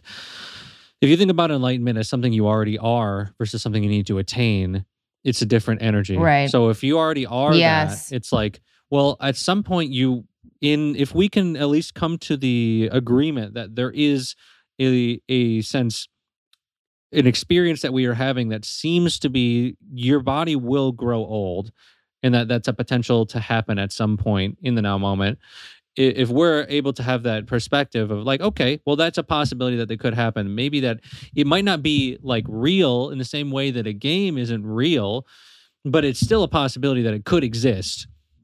If that's the case then if we are all already enlightened like dr hawkins also used to say stop being on stop being unenlightened. Like it's already like it's Yeah. there because it's there. It's like the sun. So if we think of enlightenment as the Mm, sun yeah. is there but there's just clouds at some point those clouds are going to be removed but do we have control over that is it spontaneous because many pe- people who have uh, achieved this so-called enlightenment have achieved it spontaneously they were actually at the lowest levels of consciousness and then all of a sudden boom Mhm. so it's not always a stairway of I'm going to get there eventually, but it's a possibility that it could happen to the point where you I think I think of it like this. There's this there is there how do I how do I put this into words because this is really difficult to put in words. There's like a infinite blanket and you are like this piece that's coming up on this blanket and you're you're Mhm. you eventually will go down just as the consciousness that we are experiencing as individual is like a whirlpool in the water and we identify as a whirlpool but eventually we may become the entire ocean even though we're Mhm. just a whirlpool at that moment we were the entire time the ocean but we just called Mm. ourselves the whirlpool so Mhm. when we say enlightenment, I think we're more getting at that aspect. We are already surrounded and are that in in in the fundamental core, just as a whirlpool is water. But it, Mhm. it we Yes. call it something different. So that's kind of how I see it, and I understand what Eckhart Tolle is saying because it's like, yeah, well, you can't do it except for right now. So that also makes sense. Does that make Mhm. sense? yeah. No, it totally makes sense. I, I've heard people say like, you know, you you're you're the ocean believing that you're a wave. yeah, that's But, like- that's another way. Same thing. Yeah, Mm-hmm. wave is ocean, right? It's just a manifestation of ocean. Like, Mhm. um, For sure. but yeah, I I'm really I'm really trying to think about the utility of this belief of enlightenment in my life because if if I believe enlightenment is like fully possible for as a state for me to realize, I guess in waking life, and that it should be the goal of my life, I don't know if that helps me, to be honest. Depends on Mm. what your what is your goal in life. Well, uh, that's what I'm saying. Like if it is enlightenment, No, I'm saying help you do what? What what does it not help you? Like when you say it doesn't help you, what does it not help you? oh, it doesn't help me feel peace now. Right. which I that's what believe it is one of the ingredients for enlightenment. so it should help you Do you see how it- goal. it well, but it's it's conflicting, you- right? Like it's like I I actually I actually experience more peace if I believe that that's something. And this is just me right now. Sure. It could change, but if I believe that it's something that it's actually not possible for me to attain that at all times, which make, brings peace to whatever I'm experiencing now. Because if I'm not experiencing like current enlightenment, then I'd be like, well, I'm not supposed to, so it's okay, right? But if I believe that that was like where I needed to be, then what I'm saying to myself is, you're not there Yeah. and that's wrong. And then I experience inner conflict. Well, So that's interesting. well, I think Uh, that's just my personal experience. Sure. Yeah. When I think about that, to me, it brings up this thought process of what are you using permission slips to feel a certain way? And when if you the word enlightenment doesn't give you that permission slip, but not being enlightened does give you permission slip for peace, they're both looking to achieve peace. To me, Yeah. Yes. So if enlightenment is a state of peace, if you, it, I don't think it's also Mm. about looking at like, hey, uh, all the time. It's just like enlightenment is a combination of all of the lower levels into one. Well, we never really even established for this conversation a definition of what enlightenment actually is, which I Mhm. think it's important to go back to. Yes. Um, enlightenment is actually the inclusion of all emotions, not the negation of all emotions. If you take certain um, Eastern philosophies, it's actually negation based. Some of them are inclusion based. And what that means is you're going to say, I am not that. I am not that. I am not that until you reach a certain level of enlightenment. That's one level. There are also levels to enlightenment. There's the Mhm. void, there's um, the allness, there's omnipresence, omnipotence. So it also depends on what level of enlightenment you're talking about. Mm. And there's only a handful of people that have ever reached a thousand, which is the full enlightenment according to Dr. Hawkins. So right. when we say like it doesn't help you, I think it really comes back to like I asked, like help you to do what? To feel peace. If you're trying to feel peace, that inherently is what that is. So if you feel like you're gonna get peace through another means, you're still on that path, even if you don't realize it. Mhm. You're just calling it something different. right. Just calling it something different. yeah. Yeah. Well, yeah, and that makes sense. It's like it's like you can believe in whatever religion you need to, whatever gets you there. That's kind of like where I'm at with that. I'm like, I don't care what you believe, like whatever makes you feel peaceful and loving and service oriented, like go for it. Mhm. So it's it's it's like just what works for you. And I mean, that's why there's so many different teachers, Mhm. right? There's a way of listening and speaking and hearing and digesting that will work for one and not another. And yeah, it's just really interesting because when I when I think of enlightenment, I'm like, oh damn, like I don't get to get there. experience this anymore or something like that. That's how I kind of feel. It's like you feel like, oh, well, if I reach that, then I'm not going to experience the same type of joy. Um, I don't. I've had kind of personal experiences, but I just want to say for the record, I am not at a level of enlightenment. I'm just someone who just kind of look because some people might think that that's what I think about myself. Right. So I just got to put that out there that that is not what I'm claiming in any means. But I've just studied Well, a bunch of that's- yeah. different stuff, and then this is just what I'm talking about. That's why I always say according to this tradition, that because I'm very Mm. intentional about like these are not necessarily all all my perspectives, and I feel like it gives actually more credibility when you cite your sources, which a lot of people don't do. So I just wanted to say that's something that's important for me to Mm. mention. I mean, would you even would you even trust anyone that said I'm enlightened? Would you be like. No, because Dr. You know, Hawkins like, said anyone that claims enlightenment, you can already automatically tell that they're not enlightened. yes. Because anyone who actually Yeah. claimed enlightenment, there would be no I to claim it anymore. Because that's what Mm. enlightenment ah, Yes. yeah, the, the dissolution of the I, the self, the small self. Right. Exactly. There's no one who's there's no one there. There's there's no one to be. enli- You're it's all. so funny. It's all, Yeah, which is so weird funny. to contemplate. It's like this concept of allness. If we go to the Hermetic principles, um, they are of the perspective, principle number one, all is mine. The Kybalion um, is also the book related to Hermetic principles. So it's free online, Kybalion.com, I think. So if you want to just go look at it, you can, all the different principles. The principles are some of the most profound things I've ever come across. And I think it really pertains to this conversation because they're saying all is mind, all is mental. So what we're experiencing is the one mind thinking intelligence into sentience. And so that's when we say God, they actually say in Hermeticism the all, because the all is that mind. And also the law of one Mm. says the same type thing. We are all thoughts. And just as though the Hermetic principle says we are thoughts, that there's polarity, the law of uh, the principle of polarity, the law of correspondence, as above, so below. That's why one, you know, the second principle, the correspondence. I'm 90% sure it's the second. Again, hey, that's the way she goes. But it's one of the principles, and that one really is what led me to the conclusion of universe the game, because when I thought about as above, so below, a lot of people forget about the second part of that, as below, so above. So if Mm. that's the case, if I'm experiencing games, then there's maybe this is a game. And I think that Inception, the movie, is Mhm. also a, a fantastic way to look at it. I don't think there's a better or worse way. Looking at it as a dream within a dream, to me, is very similar in a game within a game, in a movie within a movie. It, we have these. How did they come up with Mhm. Inception? By the way, like that is really interesting that that got put out there. I'd say Inception is one of the best movies ever made. Mm. I love it. hands down. And I really love going into movies and the truth that I find within movies because I think that's one of the most powerful things. You know, if I have enough resources and I'm surrendered to if this does happen, but I would love to make short films about Mm. uh, concepts like that and kind of take it, have it take on another meaning and kind of explore that idea more because I think movies are so powerful. Uh, when we see acting and these things and we get lost in it because maybe we know that there's some aspect of truth to certain parts. Maybe we maybe there isn't, you know. So for example, I think the Marvel movies have an, a ridiculous amount of truth, but they also have a ridiculous amount of distortion. Mhm. So I'm not saying that it's all truth and then, oh, you go watch it. Because no, they put some BS in there. But uh, that's why I've really loved shows like Loki, like Moon Knight. Oh, I love Um, Loki. Those shows are fantastic. Um, even the concept in WandaVision of, you know, Mm. getting put into a TV show and then living different TV shows out.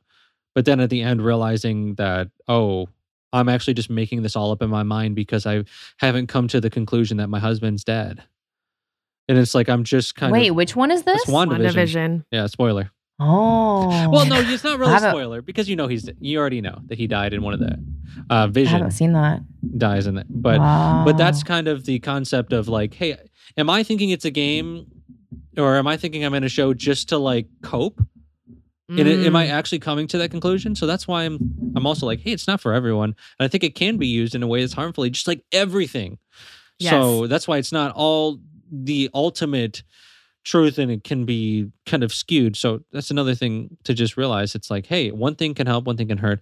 I think it helps me, and uh, I've come to that conclusion. And I try to back that up with research and and things. And I've done videos on the simulation, on the holographic universe, and how the universe actually is holographic, and the evidence of that from Yeah. the, from the quantum evidence to the to the actually holographic researchers, holographic brain, Karl Pribram, how our brain might actually be just taking in certain uh, sensory inputs, and when we take in those inputs, are those actually real, or are those are is it our brain that translates interference patterns, waves into particles. So is there actually outside of our eyes, is there just waves that our eyes or our senses has translated? So is reality all just interference patterns that we're all just like translating into our own experience? Who knows? So there's many things. I'm not trying to say that you know there is no evidence of the universe being gay because there is. So um, that's also important to me. It's like like I said earlier, logic and spiritual kind of bringing these together. In a sense. Totally. Yeah. Actually, what you were just saying about what we're seeing, we we heard Abraham say something about that when we were at the workshop. Gina, remember? She was saying that, uh, or they were saying that seeing is not the right word. She said um, Mm. translation is better. Yeah. Like that, your eyes are translating, yeah, waves, particles. Like you're you're not you're not seeing what's there. It's like you're Yeah, I don't it's know if that makes no, sense, You're but right. you're- It's called Fourier transforms. Is actually the scientific term. Um, it's a type of math Okay. that are that we can use it, that translates. Our brain runs on Fourier transforms, and I just got goggles from when I was swimming, just chilling. I don't know why that's in my hand, uh, but that's just what happens sometimes. I forget to put stuff away. Um, don't ask my girlfriend about that because sometimes I get a little. I think honestly, I've, I've gotten a lot better in the last couple of years, especially since we lived in the rooftop tent. But anyways, let me finish that last thought. Now, yeah, Fourier transforms is what our brain uses to kind of translate the environment, and Fourier transforms has been shown as a mathematic principle that these actually work. So and they work in in math in general. So when you say seeing isn't really accurate, it's like it's transforming. Um, it's actually Mm. interpreting. Just like if I didn't understand a language, I would need a translator.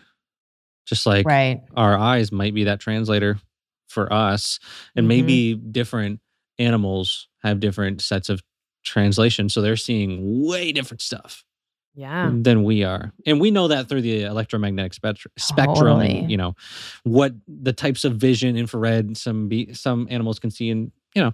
So I, I just think it's interesting to contemplate and, and to also say, hey, if we can only see 1% of what's happening, if that's actually a true statement, which is what science tells us, hmm Uh, What's going on?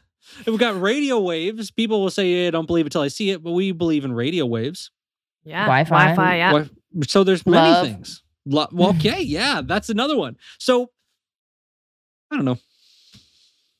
It's crazy to me that, to think that we're we're so um we're so addicted to the world of form right we think that that's all there is like our body you know the earth but there is a 99 well, i don't know isn't it more than 99% of everything that's just non-physical and we're just not paying attention to that Right, which that's what like kind of what I do is. is yeah that's what let's you pay do attention. you pay let's attention to let's that look a little bit at this. You know, it seems maybe like it might help our civilization, but again, I'm actually contemplating a: Are we ever going to evolve to a, a loving society, or is this just something where we come here and it is this way? And um, we learn to be loving in a non-loving society because I think a lot of people i think it's in the spiritual community will wait for New Earth to come along and save them from everything. But it's like, well, maybe that's not going to come. And I think putting our uh putting all the eggs in the basket of oh in the future it will be better because I think so. I don't know if that's a valuable thing because I can think that can lead to complacency of I'll 100%. change once the world's better or once this changes.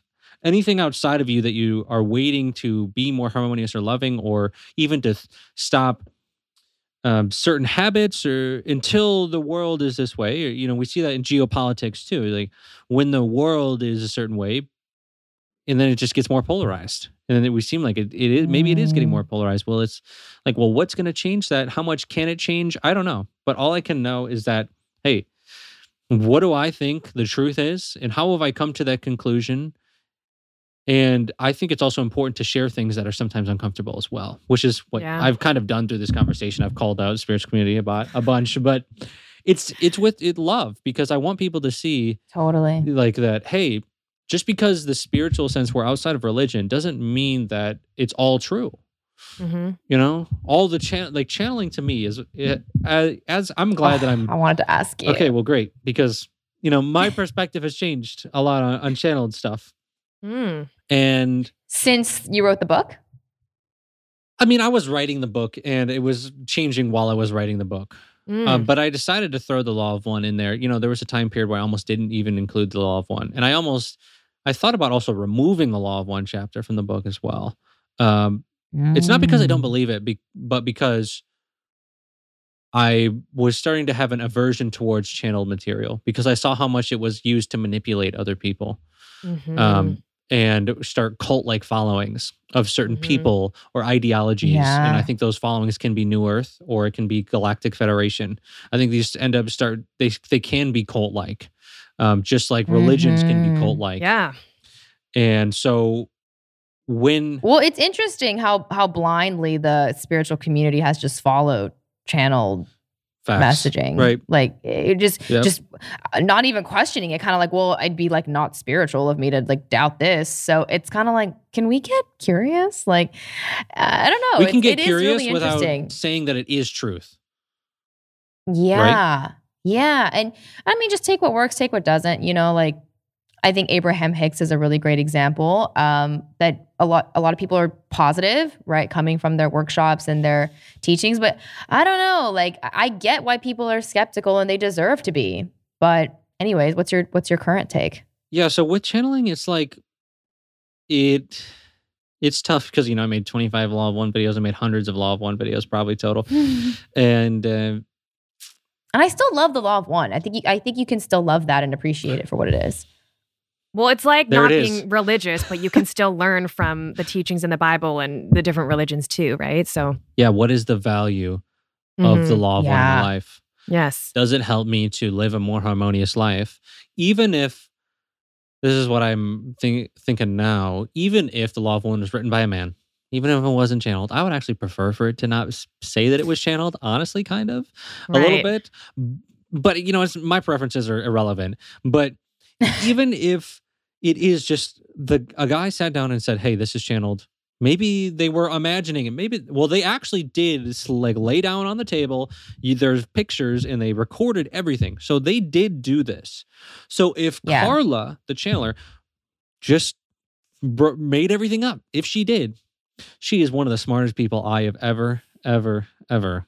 Came Well, that's where And- I'm at because I'm like, how does she know how to speak like this? And by the way, for anyone listening who doesn't know what the Law of One is, uh, it's it's it's a channeled series of recordings where um, it was three people involved, right? Two Yeah. interviewers and and one person who was hypnotized or yeah, in a subconscious state, being asked questions, Mhm. and she speaks. She is answering as Ra. So Ra is a emanation of densi- yeah, source sixth density. yeah six social memory complex right coming through her and speaking and and carla's just a regular person and and the shit that she says is i, I, I can read you some Well, of it let's get into the nitty gritty because I think it's important here. I've, I want this message to get out because I have seen that people on TikTok, specifically, let's talk about a guy named Museum of Tarot.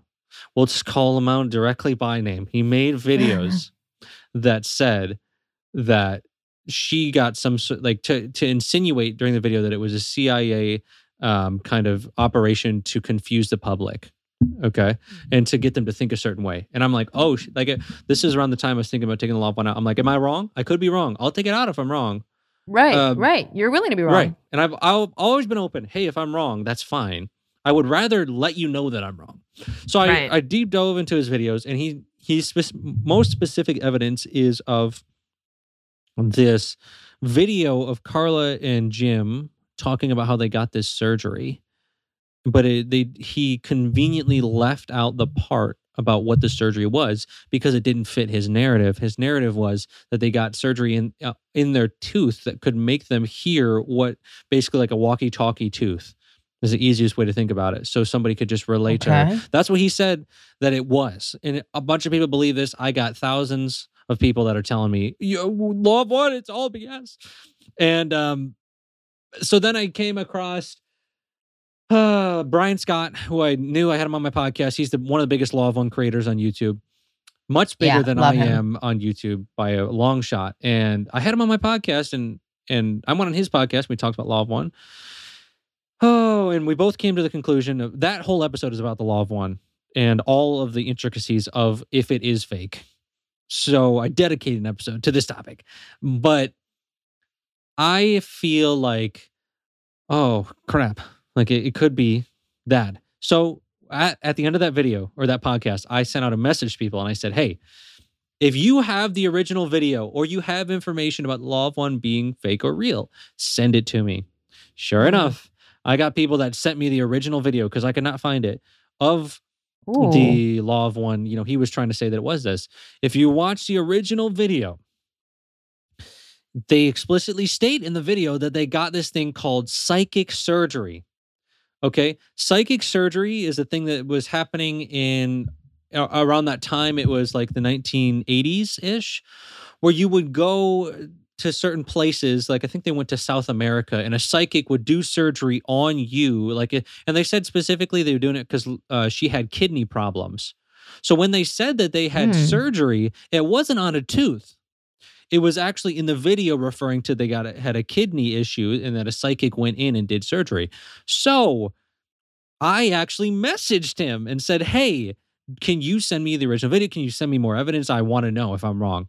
Not never got a single reply. So I'm just saying you can't rely on TikTok creators who aren't giving you accurate interpretations as to say the law of one is legit or not. Now, Mm. there were other, were other things they're talking about. There were connections, and it there and um, I get it that it could or couldn't be. So at this point in my life, I'm not really talking about the law of one very much, and I probably won't super a lot going forward because I'm I'm into different things, you know. And you just get Mhm. interested. I'm not really interested because after you do something for a while, I don't know about you guys, but I start to like, what's the next thing? I'm always on to the Mhm. next thing. Mhm. And so more it's about the science of and uh, skits and comedy and podcasts. So my final thought on that is well, if it is let's say that he's correct. Let's say that uh, there was other evidence that was correct and it was actually something where she had a walkie-talkie of some kind. The what does the law of one provide in someone's life? Like what is what is it actually what are the principles of the law of one? Is it something that is telling you to behave a certain way and if you don't you'll burn no it explicitly states in law of one you don't need to know about the law of one if you don't know about it that's fine you don't need to read this and w- many people won't but they're still giving us concepts like oh well if you're 50% or more in service to others you move on to the next density okay so i just have to be more loving than i'm not i think that's a beneficial thing Mm. for Yeah. people to just do. And so also the understanding of there are negative beings that are what people call evil. You could even think of these as demons in a sense, uh, if they're from higher densities. They give us a scientific kind of explanation of what those could be. And so, not saying it's ultimate truth. And I actually had this conversation with another prominent creator uh, on the Law of One. If you guys have ever heard of Marco No Polo, um, he's Mm-mm. he's bigger than I am on TikTok. He's got like 600, 700,000. He talks about Law of One a lot. And I got on the phone because I'm actually going to do an in person podcast with Marco soon. And dude asked me the same question. He's like, Do you think the whole, the all of Law of One is legit? Is it all made up? Is it all legit? Like, what are your thoughts? And I'm like, Hey, I think there's uh, elements that could be true, but I'm not. I'm not really convinced that everything is 100% the truth. Anything really, and there's Mm. nothing to me that is like this is absolute fact. And we we I kind of we both kind of agreed on the same thing. So I'm not the only one that says this. That it's like there are aspects of it that yeah, it is probably beneficial for us, but we don't know if it's 100% facts. Mm. Yeah. Well, it's just like what you said about the Bible in your book, right? How this was a lot, um, you know, a really long game of telephone, you know, in Yes. translation, and um, you know that there was even mistranslations, and it's been like totally note, like noted, like yeah, this was totally not translated correctly. By but other we're go, translators, they're like, this Yes. shit Yeah, but- sucks. yeah, like, but we're just gonna go with what it, the fuck? right? So I- That's I crazy. think it really, oh, ca- I, I, it's I forgot crazy, to yeah. ask if I can swear on this podcast. I'm sorry. Oh, you to- totally you're can. okay. you're, You're fine. I'm just blows my mind. The Bible does too. In that sense, It blows my mind, but I still, I still think it has utility. yes, it does. right? 100%. Like just just like the law of one. And so that that's kind of where I'm at with everything now where I don't need to verify everything. It's more just like does it help? hmm Like does it does it help? Like Mhm. you know sometimes I, I used to be so obsessed with knowing like um things like oh is it better to eat before I work out or like after I work out? Right. Like oh is it good to drink coffee or bad to drink coffee? And I'd be like I'd be crazy. I'm like researching I'm like if it actually that. is better.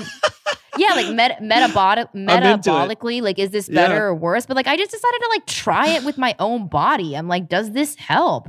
And you know what? I did stop drinking coffee for like 14 months and like it didn't really help. Mm. And I, I started to reincorporate it back a little bit and I feel completely fine. And I'm like, I guess that that answers that.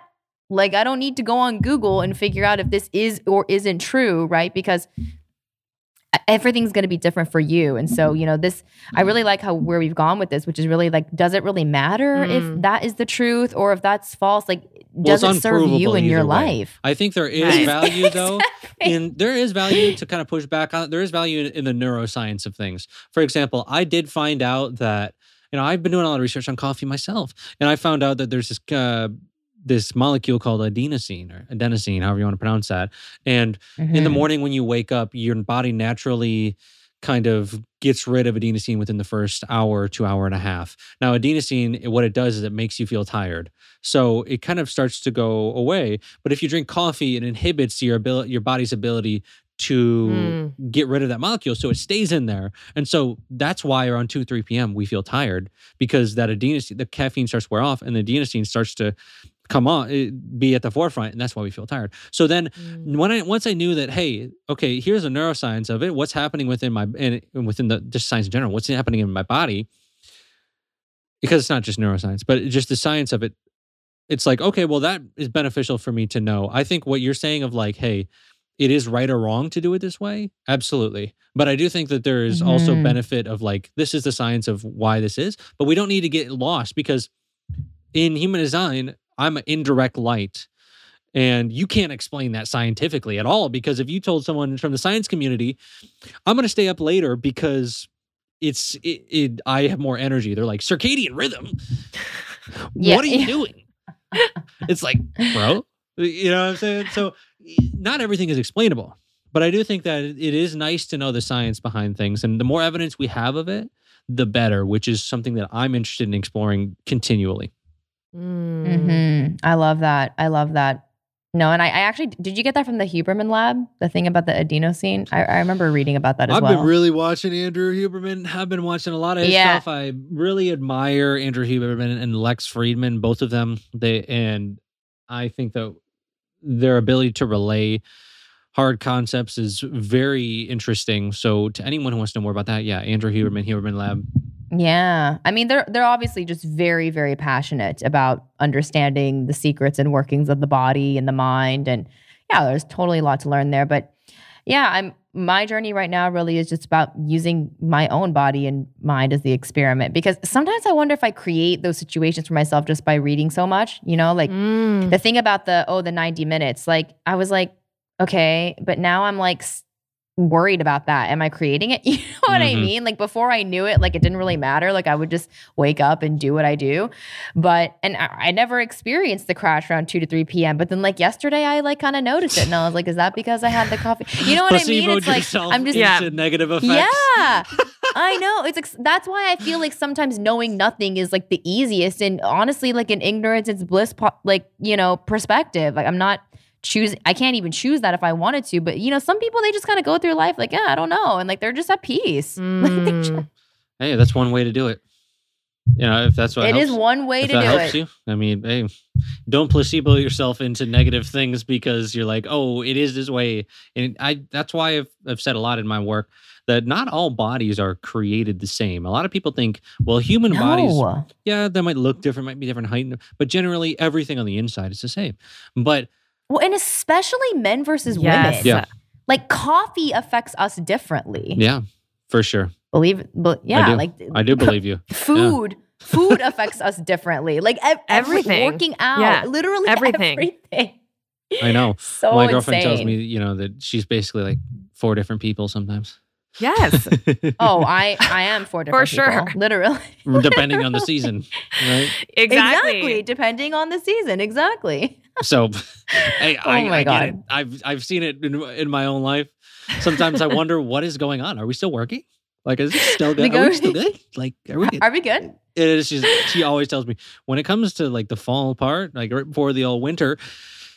I'm just Yeah. like the that. old winter. I'm just like that, and I'm just, you know, she doesn't. She, she doesn't. The the winter season for her is not terrible. So it's more about like the fall. Like we, it's, It's the just fall. very It's the kind fall. of aloof and. And so I knowing that I think it's important for in relationships because you can understand, oh, it's just this this is just how it is right now. And you've got to decide in your relationship, is that worth it? But um, Mm.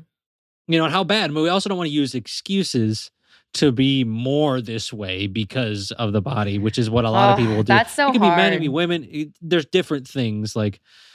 Um, so I'm not trying to call anyone out. I'm just saying, anytime you have like, it is this time during this time of people can are susceptible to like being more that way because there's already a reason to be that way. Kind of like what you're There's saying. You're fu- permission. Mm. Exa- yeah, that's the word. Exactly. Right. Oh that's so hard i I I I'm with Jesse, Yeah. right your girlfriend I, I'm with her. Like I, I'm just a little different depending, depending on the time of the month. And I wouldn't say like I use that to justify, but it's like, but I'm like, but things are changing like inside Sure. of me. Like I'm like, I'm just, it's, it's kind of like just, I don't know. I'm a being of nature. I'm a lunar being. Like I can't control it, but I don't want to use that as an excuse to be like, you know. But sometimes it's just the fact of the matter. Like that is what's happening. Right. But I think I It do is. think that of course it is a fine line where some people would use that as more of an excuse or permission to keep going. yeah. And by the way, I don't really see that, that much in relationships. Uh, personally, I see it more in astrology. people using it. That's more when I'm thinking about the, proc- the thought of like Mm. people using permission. Not usually like that from my experience, but I have, I'm not a relationship guru by any means. But more astrology, I see people using this time of the year means this, and I gotta be this, or I'm this because of this. It just ends up being a head trip. I've seen, actually, I'm just gonna come out and say it. I have seen, I know that Sam, you study astrology, so hey, uh, I'm not trying to rag on you, but I've out of all the systems, and I would love for you to fire back at me and hit me with your thoughts. Mm. A pushback a little here. I, I've seen astrology be one of the worst systems to use to understand the nature of this reality because it's so distorted in terms of the different types of astrology. It was created so long ago, just like the Bible. So there's sidereal, there's Vedic, there's uh, tropical, and so what the hell is actually going on uh, in terms of like what people are? But to contrast it, astrology can be very helpful when we actually look at the stars and what they're doing at that moment and what that could possibly Mhm. bring in. So I'm not Mhm. saying it's all bad, but I've seen it be more beneficial for people to study human design, gene keys, uh, freaking. Uh, I've seen more success in those, and then also numerology has been something that I've seen because of the math aspect. So, what are your thoughts on Interesting. astro- astrology in general? So, so what I love about astrology so much is that it really gives you the permission slip to be fully you, right? Like I think when you really understand the matrix of your chart, the unique matrix that is you, it's not a permission slip to like be all the negative parts of you, but it really helps you understand like why it, like okay, like in astrology we talk about like the low and the high road of a sign. So, for example, like the high road of Aries is, you know, ambitious, adventurous, leader, um, bold, courageous. This is my sun sign and moon sign. But the low road is like like anger, you know, short sighted, um, tempered, mm, controlling, bossy. Right. So there's a low and a high road to each of these signs. And so what we're finding, usually what you're looking for in a reading, if you just want to know more about yourself, is kind of like eh, you're looking for like, why am I the way that I am? Right. Or like, you know, what what's kind of on the horizon for me? And then you might learn that, oh, well, because of these different aspects, for example, like, oh, your your sun is square your Mars. That means you're you're just generally a bit more feisty. But a great way to kind of tame that is by putting your energy into something physical, right? Um, or being a leader in a group of some sort, you know, organizing things, right? So that's that's that's energy that's being misdirected. And so I think it helps people understand the parts of themselves that they've shamed, right? We all have a shadow, uh, parts of us that we don't like. Like for example, I I do tend to get very like bossy and like ill tempered and angry, and those are things I haven't liked about myself. But when I learned more about the chart, um, my unique chart and the way that the elements kind of coalesce, I'm like, oh, like that. That's gonna be like a trigger for me in general. But this is the best way to direct that so I can take the high road of that sign. And so if I find that for me, like astrology is the full cosmic permission slip to be yourself, not in the tyrant sort of way, but it helps you understand, okay, these are the ways in which I have negatively embodied these signs or aspects. But there are ways for me to positively embody those. So it kind of offers forgiveness to those parts of you that have not shown up in the ways that you've wanted to. Um, and then really it helps you shine and sort of highlight the parts of you that that you know to be true, right? Like you like you've always known that you've got that like, you know, for Gina, it's like that mothering sort of, you know, loving, nurturing spark within her. And then when she learns, well, it's because she's a cancer sun with, you know, a Libra rising, she's like, oh, like that makes sense. I don't know. It just it just offers you a little bit of reassurance. But at the end of the day, I think I don't think astrology is the framework for understanding the nature of reality, but I think it is a very age old um like de- like thousands and thousands of years old system of complex pattern recognition. So and that's really all it is. And so that's why we can see certain stereotypes not always right because everyone's chart's different but you know that's why we see that. But i think that it's just a good way for me to understand myself. It's not about understanding the world Mm. if that makes sense. Yeah. So that's good. You passed the test. I asked you, you know, I saw that you guys were top 1% or whatever you are on Spotify now, followed. Top, you're, you're doing well. and I was like, hey, you know, at one point in this podcast, I have to ask a really blunt question because I don't know if they've ever gotten someone coming at them before. So I got to see, they got to be initiated into the podcast arena Yeah. and have that debate for a second. And I got to see how they answer a hard question. That was a good answer. yeah That was a great yeah, answer. I yeah, I I love it because um it really helped me just forgive the shadow aspects and see that th- th- they aren't bad. They were just um they just weren't being directed in the right way. Um and and if you've ever if you ever go deep into it, you know, Steven Forrest is a really talented astrologer and he wrote a book called uh, The Changing Sky. And he talks about free will actually within astrology. And the way he describes that is by using transits. So he'll say something like, okay, um, Mars is going through the third house in the 1960s or something like that. And he'll he'll pull different, you know, historical figures from that time and how based on their chart they embodied that. And there's someone who took the high road, say like a Martin Luther King, right? And then someone who in the exact same time during that transit took the low road right and became a tyrant um, like hitler for example sure. so it's it's like this is how he is using astrology to describe not like it's not like the the planet transiting is what's making you do that. It's more like it's activating that energy within you, mm-hmm. and it's within your free will to discern whether you're going to take the high road, right, and do like a bold, courageous thing, or are you going to take like you know violent rage route, right? That energy is going to be expressed some way, somehow, as that planet transits.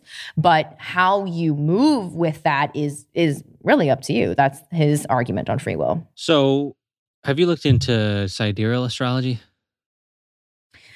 No, I, I mainly study esoteric, so I'm interested. Well, sidereal astrology actually says that the astrology that everyone uses is completely wrong, and there's actually 13 signs. And oh yes, I've heard that, and I don't like this because it like totally f's up my chart. And I'm like, I don't know. See, that's my that's my thing with astrology. Just uh, to to kind of finish that off, I it's hard for me when I look at anything that is not something where we don't have the original source. That's what I liked about Law of One. It's what I like about Gene Keys. It's what I like about. Um, I, am not numerology is a little questionable. We do have a little bit of the sources in numerology, so I'm like on the fence with that too. But I've seen that in, in human design is also original. But then you also have the faith of like it's channeled, um, that type of thing that because somebody's came up with this. So um, that's the thing about astrology for me is it's like it was created such a long time ago there's so many different what it could be how many signs is there uh, there's evidence mm. for it being distorted by the church to trick mm. everybody into thinking that there's only 12 and there's 13 and and that would mess everybody up and they think they're this but they're actually this so uh, I'm not trying to rag on astrology, but I'm just trying to say, mm. hey, I don't. Well, we don't know what the origination of it is, but I do think if it is helpful to for you to uh, relieve some shadow aspects, just like if someone used Carl Jung's psychological system, and there's the mm-hmm. persona, and if you see, oh, there's a persona that I have, but there's a self underneath, that could be helpful and maybe if the more dialed in astrology is helpful to you, then so be it. I mean, I was just kind of kidding when I said it was the worst. Um, so I'm just saying, don't get insulted me because I said that. It was, I, I but it's the it's the worst. It's the worst for you because it's the least helpful, right? Yeah, I'm not saying it's the worst for everyone, but in my experience, exactly, I, I was joking in that sense. So if anybody's salted yeah. me because I was talking some shit about astrology, just relax. we're just messing around a little but, bit here, but like I'm still you can't kind of, even believe. That's what I'm saying. Comedy, right? We're kind of we're learning how to joke and and at the same time say some truth for myself. Yeah. It's all it's play. It's all play. But I think what anyone's learning from this conversation really is just, you know, be the judge for sure. yourself. Does it help you? You know, I, I even think about this is so simple, but like when I ask people, like, oh, where was your favorite place that you traveled to, right? They'll be like, oh, like, you know, Portugal's the best. And I'm like, but what are you basing that on? Is that based on like, you know, the food, you know, like the things that you saw? You know, I, I can't actually discern if that's going to be the best for me, right? So, you know, take everything with a grain of salt, try for yourself, you know, dabble with all these different modalities and frameworks and just see what works for you. Like astrology for me was just the the piece that helped me Honestly, it sounds so cheesy, but just like love myself more. And not just me, but everyone else in my life. As soon as I started mapping out their charts, I was like, oh, that's okay. I think astrology like, also helps you to see all the different colors of you because I think before I really got into astrology, I you kind of feel like you are a million different people, a lot of different personalities. There's all these different versions of you. And astrology kind of helps to map that all out. And I'm like, oh, so that is all me. Yeah. You know, yeah. so I feel like it, it helps to kind of I, I, guess define certain characteristics and and maybe the way that you respond to things. And our astrologer Ocean, she does such a phenomenal phenomenal job of explaining it very mathematically. So I would love to get you guys in the same room together. But she always talks nice. about wearing a cosmic raincoat, that it's not necessarily going to predict everything that's going to happen, which is why I was averse to astrology at first. Because I didn't want to know, oh, this is going to be a hard season of your life, because then it's like the placebo effect or that self fulfilling prophecy. But she teaches it in a different way where it's more just so that you can prepare that raincoat or prepare that umbrella just in case and just to be aware of maybe what is energetically and cosmically going on um, so that you're just that one step ahead, I guess. Mm. Yeah, I mean, hey, if it fits, it ships. If it works, it works. I'm not the one to tell you that it doesn't work for you. Uh, I see the Yeah. same when you're talking about looking at charts and stuff. It reminds me of human design. Um, Yeah. And human design is the same. They say to use your strategy and authority, and you have a deconditioning process of, I think it is 10 years. It's not until 10 years after you Oh. study human design that you're actually starting to be deconditioned from society. So that's how long. it yeah, because everyone's uh, because everyone's like conditioned to be a generator, right? Yeah. Every- Is that true? Well, Yeah. I don't know if everyone's conditioned to yeah. be a generator, but everyone has a con- level of conditioning by society. I think 70% of society is generators. Yeah, I'm a generator. Me too. Yeah. Are we all? And I'm You're not. a projector, right? No, you're a manifest. No, I think, are, are you a manifesting generator? no, You're a pro- I'm a projector. projector, Nailed it. and I think the re really I said projector. okay. So the After I the reason I want to know why you said that because the reason why I haven't resonated with human design is because when I read about projectors, I'm like, I don't know. That's how I feel. And then and then I had actually um, a human design. It wasn't a reading; it was like a coaching session with other people, and my business coach was in there, and everyone was like asking me to recheck my my chart. They were like, "Are you sure you're a projector?" And I was like, "Yeah, I'm so sure because this is the same date and time that my birth chart is based on." But like everyone in the group was like, "I don't feel like." You're a projector. So I that's why I haven't dived in deeper because there there was no resonance when I was reading about it, but I'm kind of curious to know what why you thought that. Because I saw you post about it one time. Oh. I don't have an old gra- grandiose example for you. I just saw it one time on your stories or some shit. It's like, how did you know, Nick? How did you have that How did you intuition? know? Do you you were want like, me to? saw I could have done Yeah. it. I could have done it. I thought about it. I'm like, I saw it when I saw this thing about you. it's like, nah, bro. I just saw your stories or something. oh, I love that. I don't know. I, you, I've, I've been wanting to ask you more about it, but you've been studying for how long? Two, two and a half years. Mm. And you really feel like it's helped you understand just your. You said your strategy and your authority, Yeah. right? Ugh. So the. So what? What does this mean? What do those words mean? Is that what you mean? Yeah. So, Yeah. Like what? What? What does that mean? To, what does that translate into in your daily? Life? So you have a strategy for going about life, and you have a authority as your authority type.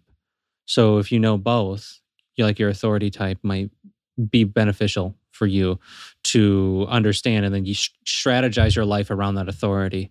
Just like if I'm six foot four, I'm going to duck through the do- the door when I go certain doors in certain Airbnbs, like I've had to, because they're too tall. So to know I'm six foot four and that door is going to hit me, it's like that's beneficial. So I think that's, I mean, that might be a shitty example, but that's like kind of how I see it. It's like now that I'm into it and I've used it, I have met so many people, and it's going to sound exactly how you guys probably feel about astrology.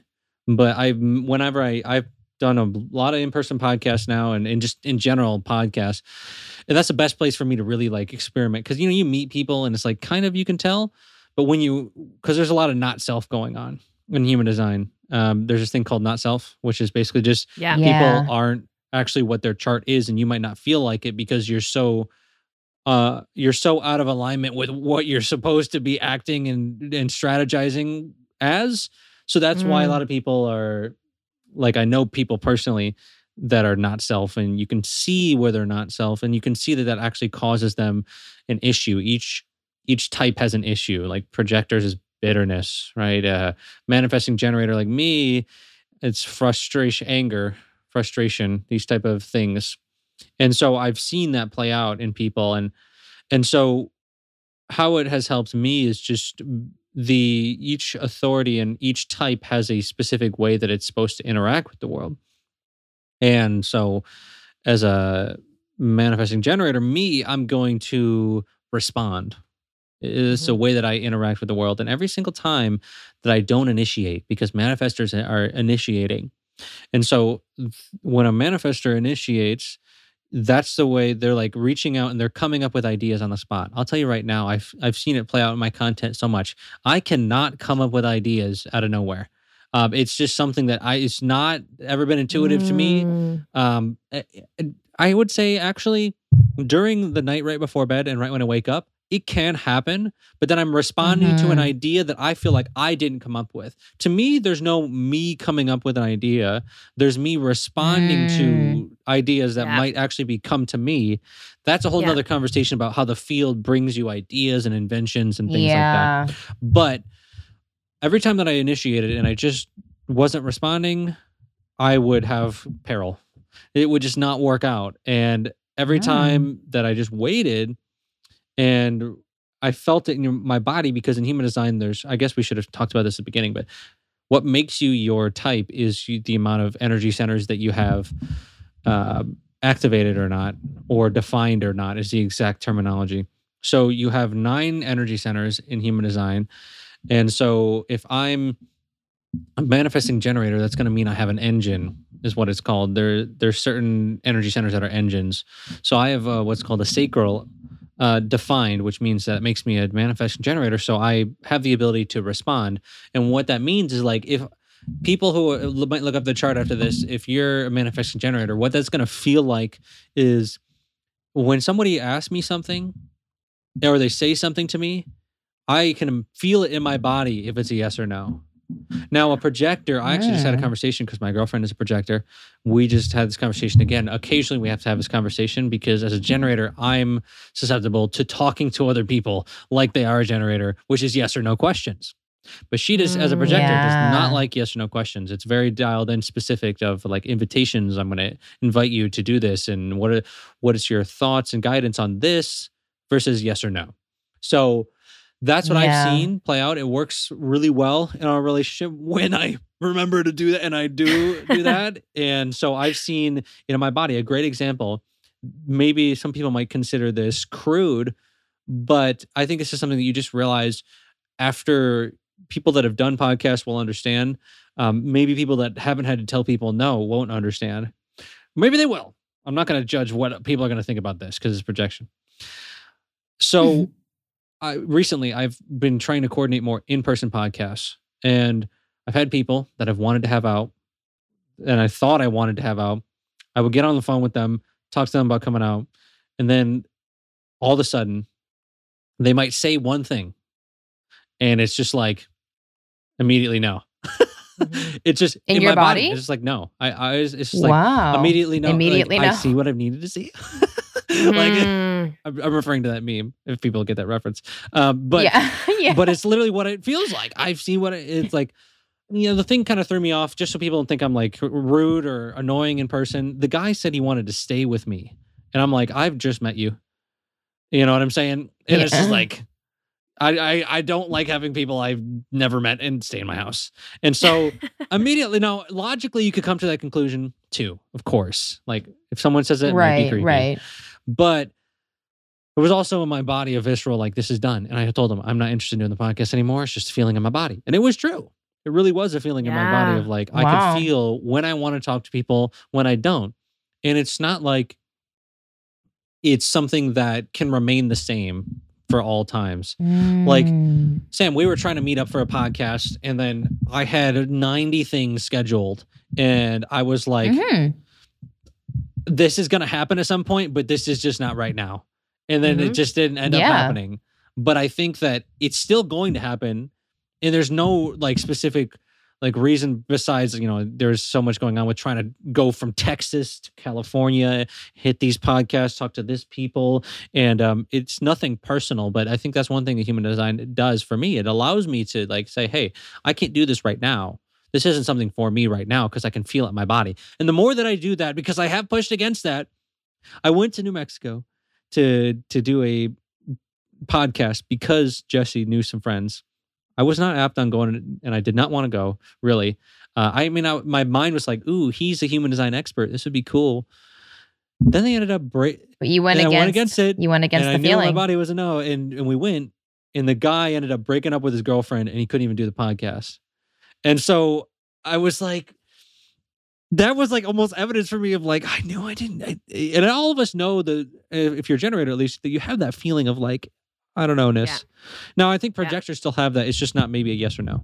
It's it may look different, in the specific nuances of like maybe it's more of a like it it feels like there's not an engine turning off or a red light green light like it is I don't have that. I I I I have felt so dumb throughout my life because I can't sense like danger or threat or anything like that. Like I'm kind of like a bit oblivious. I've had to learn that logically. Mm-hmm.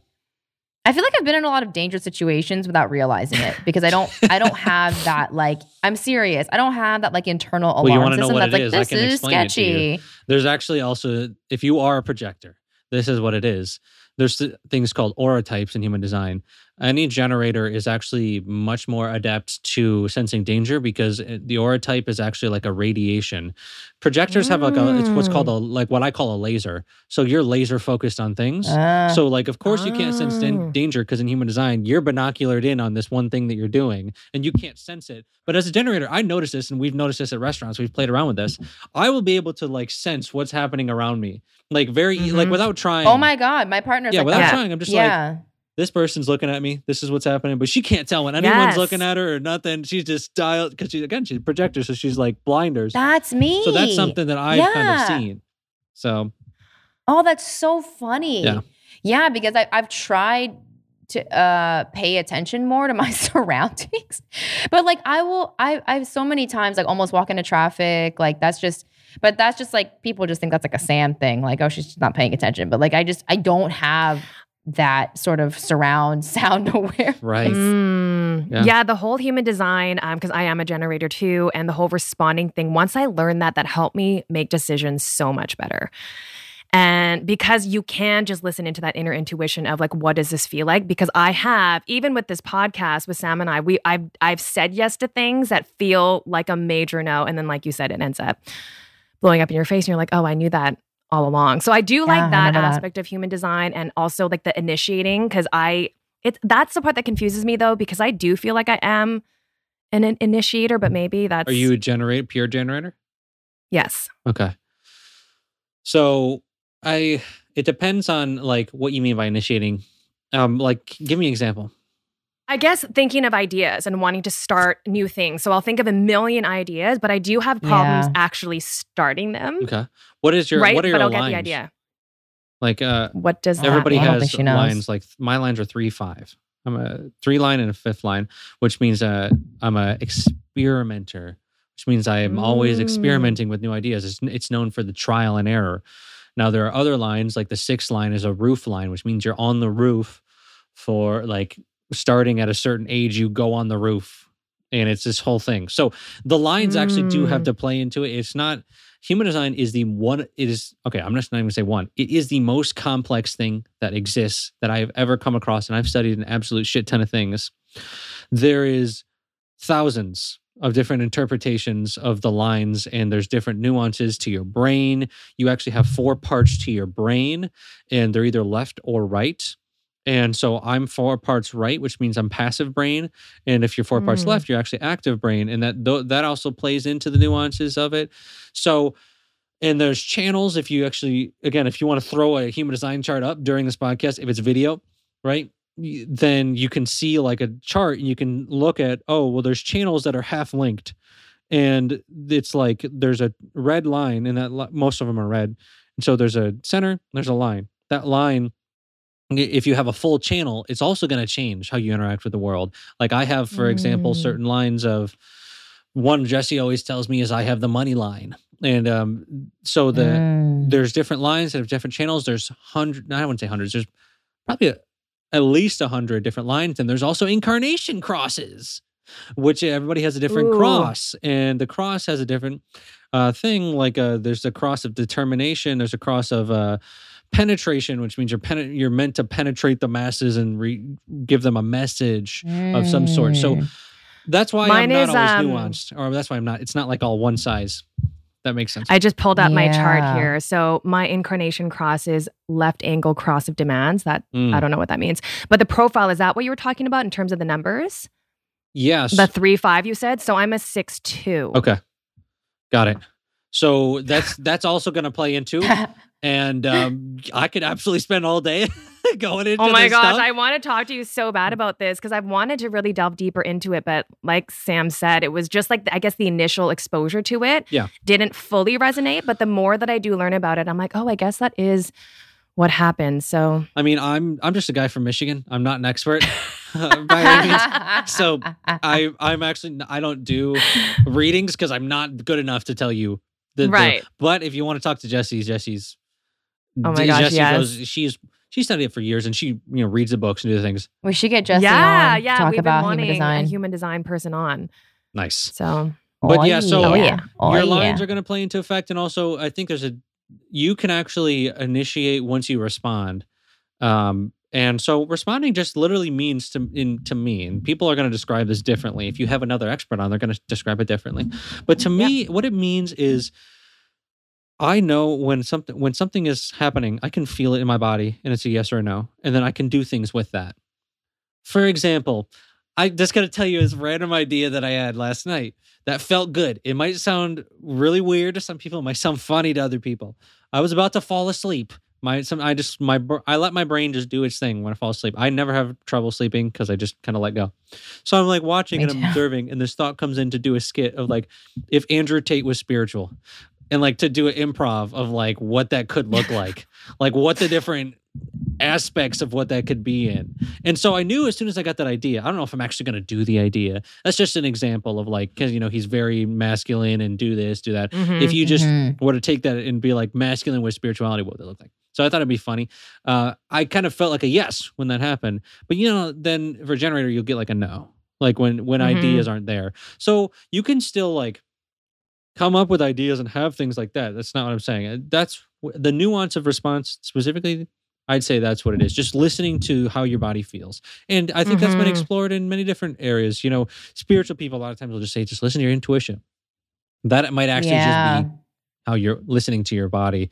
And you know, my friend Indigo Bruno, he will probably tell you it's more your gut. Listen to your gut because your gut has its own mind and its own brain, and and so Mm. your your body might know in that way. So again, a million different interpretations of the same phenomenon.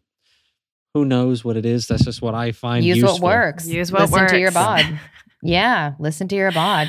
It's like it's funny because these are just such um obvious pieces of wisdom that we've heard throughout our life, you know, like trust your gut, you know, Follow your gut heart. instinct. Yeah, follow your heart. Right. like it's it's it and then we just have these systems or i guess scientific breakdowns which is kind of what we talked about earlier you know used to kind of give language to and lexicon to these experiences but You're right. I mean, you could talk about Dr. Joe and his research on the heart, HeartMath Institute, and how Yes. your heart's activated, you feel that energy. It's you got a field around your body. That's Yeah. another example of like follow your heart. Boom. Yeah. yeah or feel feel gratitude it's like it's like we know that works but like here's the science now it's like this is what gratitude does to your body Exactly. Mhm. right and i and i guess people needed to see that in order in order to believe it but um yeah he's he's incredible and bringing so much science It's been an to inspiration. things that es- Yeah. yeah all the esoteric wisdom Yeah, because you know the one phrase demystifying the mystical, I might actually put that in my bio. it's just so oh, good. I love that. it's that's what he said before and as soon as i heard that again i'm not coming up with the idea but as soon as i heard it it's like boom and uh, that's really what i see my work to kind of be like demystifying these things that we think are like are the chakras real well there's actually research to show that there is real but we don't have to get lost in the research to Mm. determine whether Yeah. something is real and it, i think the more people can get that frame of thinking and they can not just get it but also embody it and, and try that Yeah. out because that feels really good to me and it allows me to live from this perspective of because when i feel certain it's a human design thing i have an open head if you if you want a human design explanation open heads are usually uncertain that's i mean Mm. you could explain it and using systems but in general i just feel like the more certainty i try to put on things it's like is that just like is that real certainty? Like people commented on my video on moon knight and how i don't know if you guys saw that that maybe what we believe determines where we go in the afterlife because that's what moon knight the show was saying. Mm. it's actually not like the same for every person or all humans like you go here if you believe it. And so in moon knight he goes to the place where he thinks that he's going to go. And so I had Christians commenting. You know, that's not it. You, you can expect that at this point online, but I think Yeah. that y- there's nothing wrong with thinking that way. It's just as though I think any certainty that we have about the afterlife, if it's like 100% factual, like a lot of people think, it can become culty and it can become something that um, will actually cause people more fear than actually freedom. And I think that if we start to look at maybe these systems, like you said, have beauty and value, like love others, treat them as you would yourself, absolute facts. Like we can understand that that is helpful. And I mean facts like in the metaphorical sense, not actually facts, but it's it's actually beneficial to living a harmonious life. It's not all bad. And I was Mhm. raised Christian, so I'm not mm, saying that it's all bad. But what I am saying is that, hey, like I said in my book, you know, it could be mistranslated. What if the Ten Commandments were actually the Ten Commitments? You know, Mm. and so that's something that came from conversations with God, the book, and he explored that. That could be, hey, if you commit to God, maybe this is this is how you'll feel. This is how you'll act. This is what you'll do, or this is, and maybe it was completely different. Because if you think about this, this this is really fascinating to me because how how many billions of people base their belief and identify as I'll say Christian because that's my background and I think Yeah. it's I want to be researched before I talk about other things. If I find evidence in Islam, I will still talk about it, but I don't have the mm-hmm. evidence in front of me or off the top of my head because I'm, I'm not reading from a script or anything. You know, I just don't have it memorized. So if we look, like I said in my book, we look at the translators that had translated the Bible. There was certain translators that translated into the ones we know today. Um, the you know, there's the King James version. There's the uh, the NIV. NIV. Yes.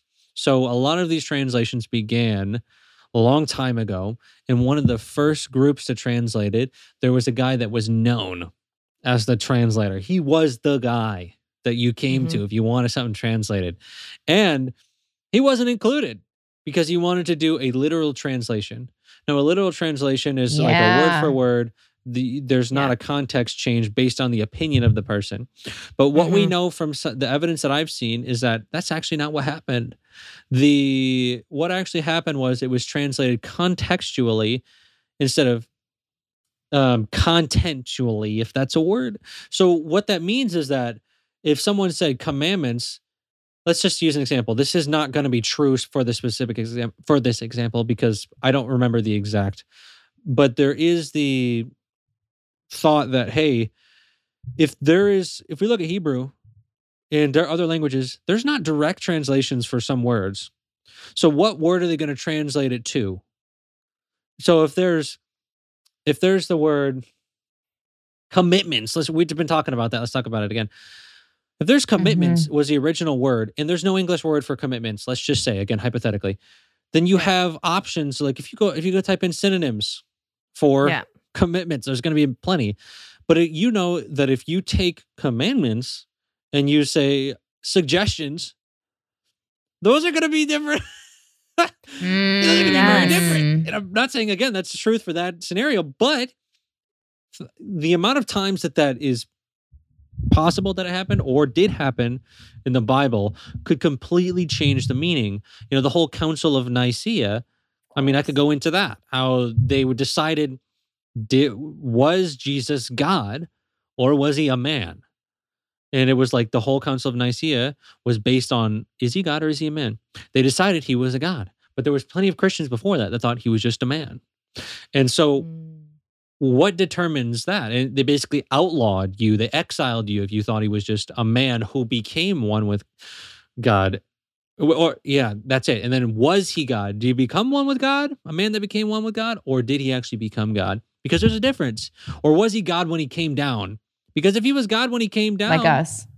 then he would be very different and nobody could achieve that level and it would like Mhm. put him on a pedestal and make him this being that nobody else could be like but it seems as though we find in many different traditions um, and evidence historical evidence across the world that hey he could have been just a man who attained this state just like the buddha Mhm, just mhm. like krishna Exactly. just like these other beings and that's why i think in the Exactly. spiritual community we say hey maybe he was just a spiritual master. Maybe he was an enlightened Mhm. being because there's a difference because that's attainable by everyone. And I think we see with the church that, in my opinion, this is just my opinion, that was deliberately done so that people didn't believe that they could be like him, even though he says Yeah. in the Bible, I don't remember the exact verse, but he says, You are not going to be me. You're going to do things greater than me. There's specific verses that he says these type of things. What does that mean? And so if we start to think, well, why did they put him on a pedestal? Was he actually that? Is it consensus or was it a government that decided that for them? And I'm not saying that the government is necessarily bad in, in a sense, in all because I'm not uh, that's not how I view the world. That all governments inherently are like that. But were there certain reasons why they decided to to make it that way? I don't know. I don't know if we'll ever know. And I'm not saying that's the truth, but I'm saying that it could be that way. And So if Mm. we can open up to, hey, what is my experience when I take this perspective? That I need to have a savior in order to save me, and I, and um, that is something unattainable based on the story. Is there maybe it is true? There is some truth to it, and you know the Buddha and certain enlightened beings also said this is getting really esoteric now. That they started to say that there are ascended masters in other planes and you can call on them and you have a, your own kind of ascended master that you've like chosen as like the godhead. But they're all godheads. They're all the head of the Mhm. same mind which is the same mind that we are because it all is mental. Mm. i don't know word just out here I don't know.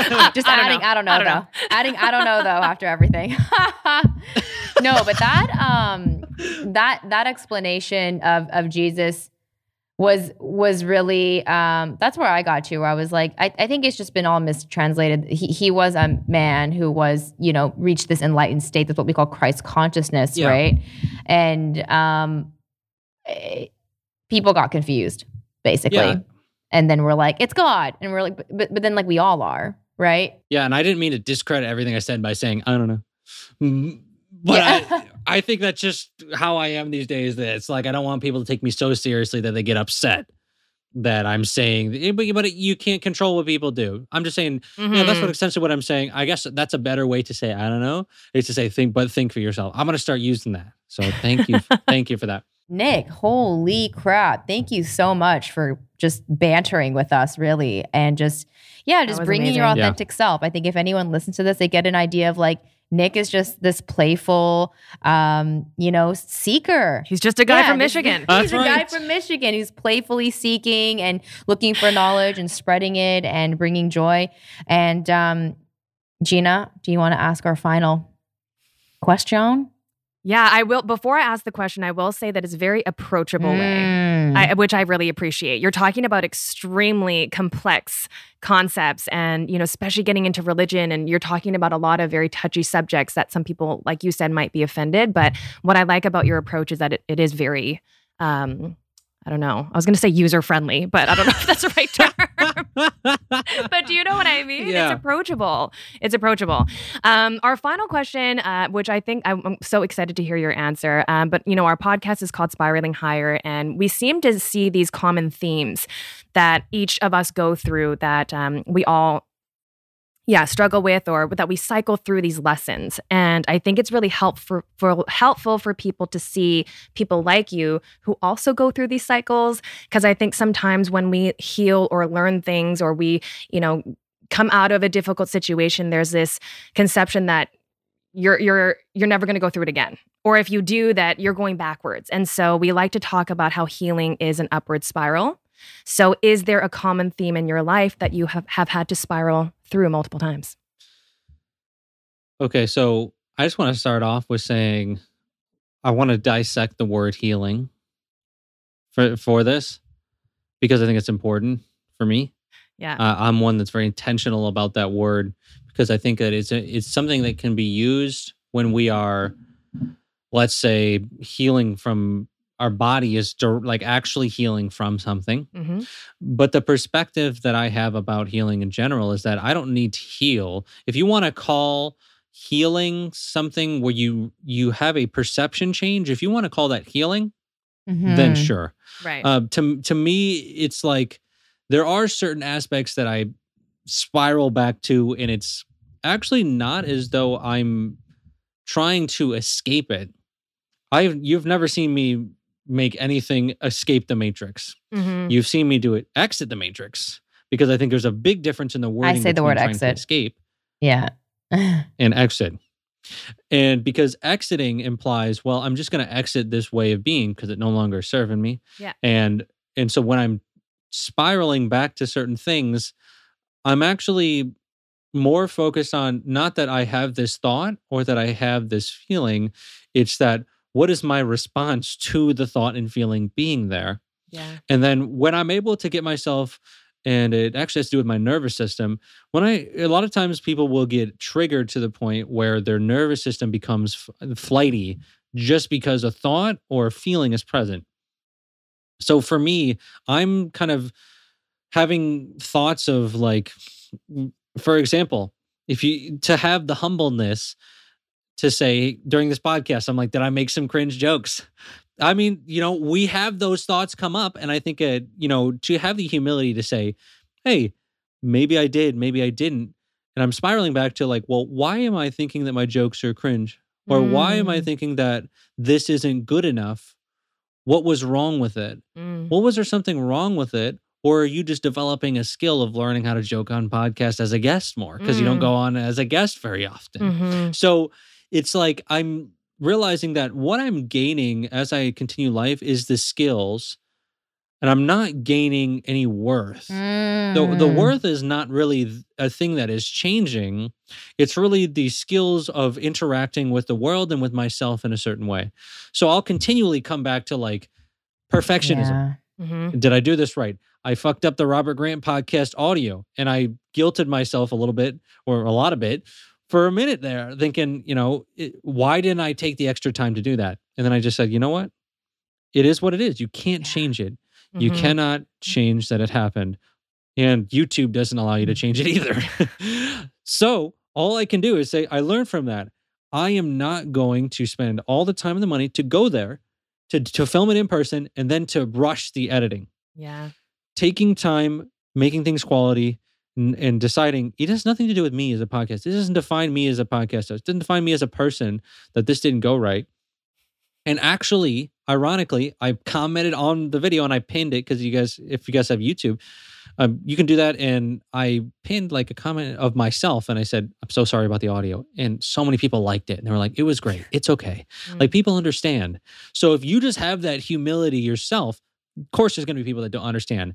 But under me as a content creator also understanding that if people are going to judge you like in the negative and insult you, did you really care what they had to say because you already know their level of consciousness anyways. Yeah. Yeah. You already know that if they're doing that to people, is that someone you're going to want to be around? Is that someone that you know, whose opinion is actually trying to help you? Yeah. So just understanding the the human nature of creating things online, kind of spiraling back to like this perfectionism that I think any content creator will struggle with Mhm. at some point, and realizing you can just really do the best that you can with what you've got.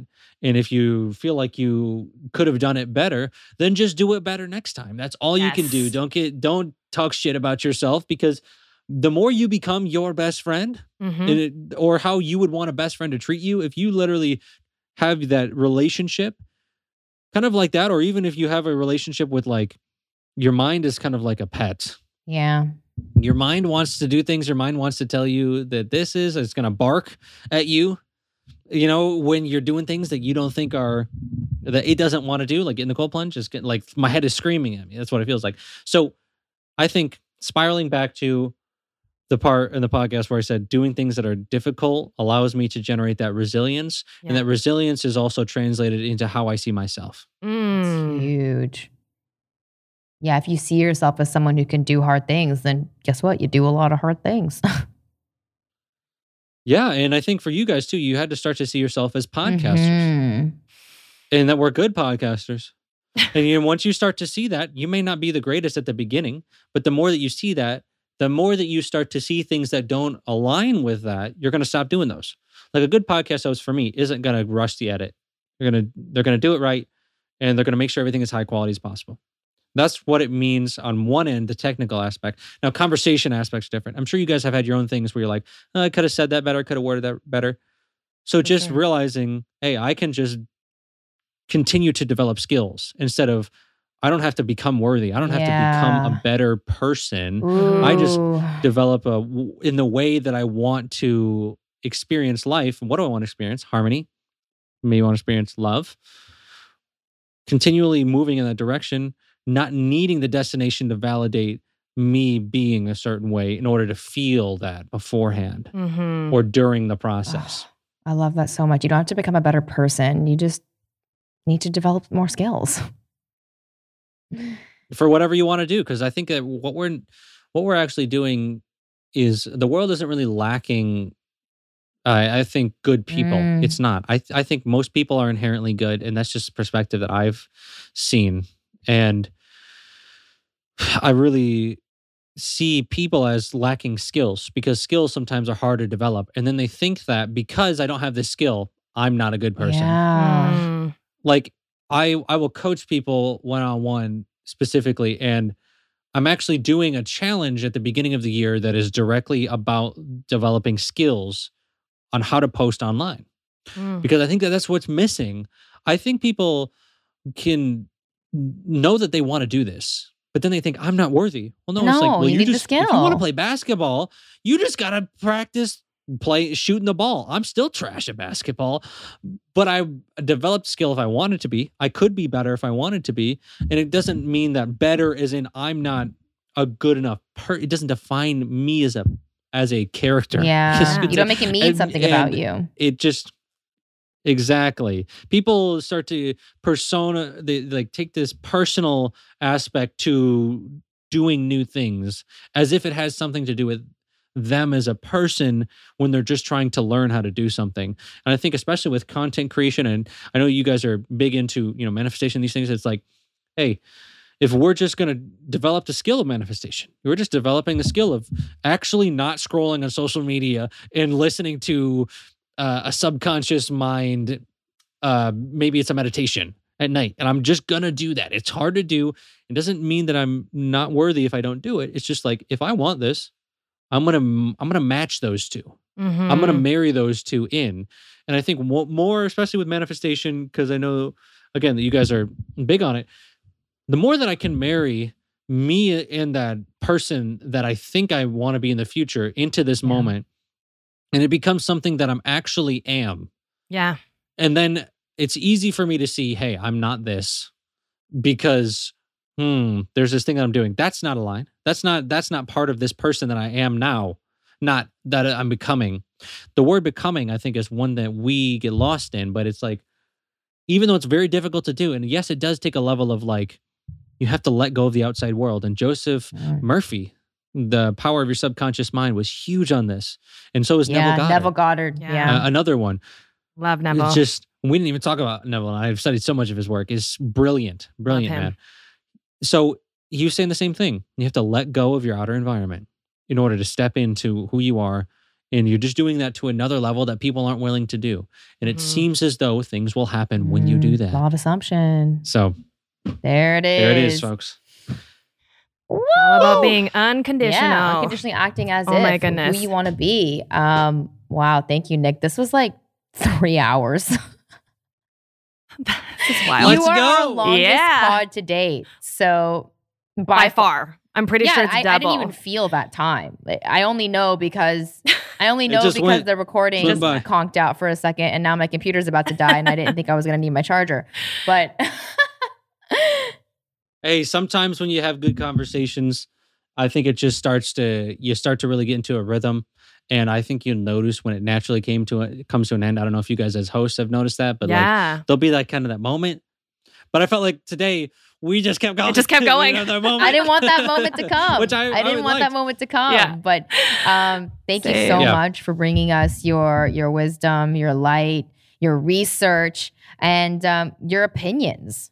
Right? Because at the end, at the end of the Mm. day, we're just three people um, from Earth you know, sharing our opinions. Are we are from we Earth? from Earth? Depending on who you Where are we from? Totally. Regardless of where, you Right, know, you're a from nother thing, Michigan, right? you know, Gina was originally born in Edmonton. I'm from Tennessee. And now we're all here on the cloud. But um, it's just been it's just been incredible being able to share this information and just ex- exchange energy really um it's it's made me in a Mm. it's put me into a higher vibration i hope listeners feel the same way and Yes. um i hope you keep doing everything that you've been doing because it's been it's been vibrational vibrational um vibrationally effective It's like vibrationally Yeah. nutritious, I feel. I'm glad we could provide that for you today Yes. here on the Spiraling Higher Yes. Studio. Yeah. The Spiraling Higher podcast. Thank you all for listening. If you aren't subscribed, please subscribe to the Spiraling Higher Studio. Are we on YouTube? I don't even know if we're on YouTube. If we're not on YouTube, we're going to get them on YouTube soon. I will convince them. If you are on a audio platform, follow the podcast, like the podcast, give a nice five star review to our friends here because you know they've been working hard. Yes. You know, they, they have some amazing episodes. Check out other episodes. thank you nick and I just did that for you. I just did the outro for you. You're welcome. I love it. I love it. Oh my Yeah, thanks for having me on. It was great.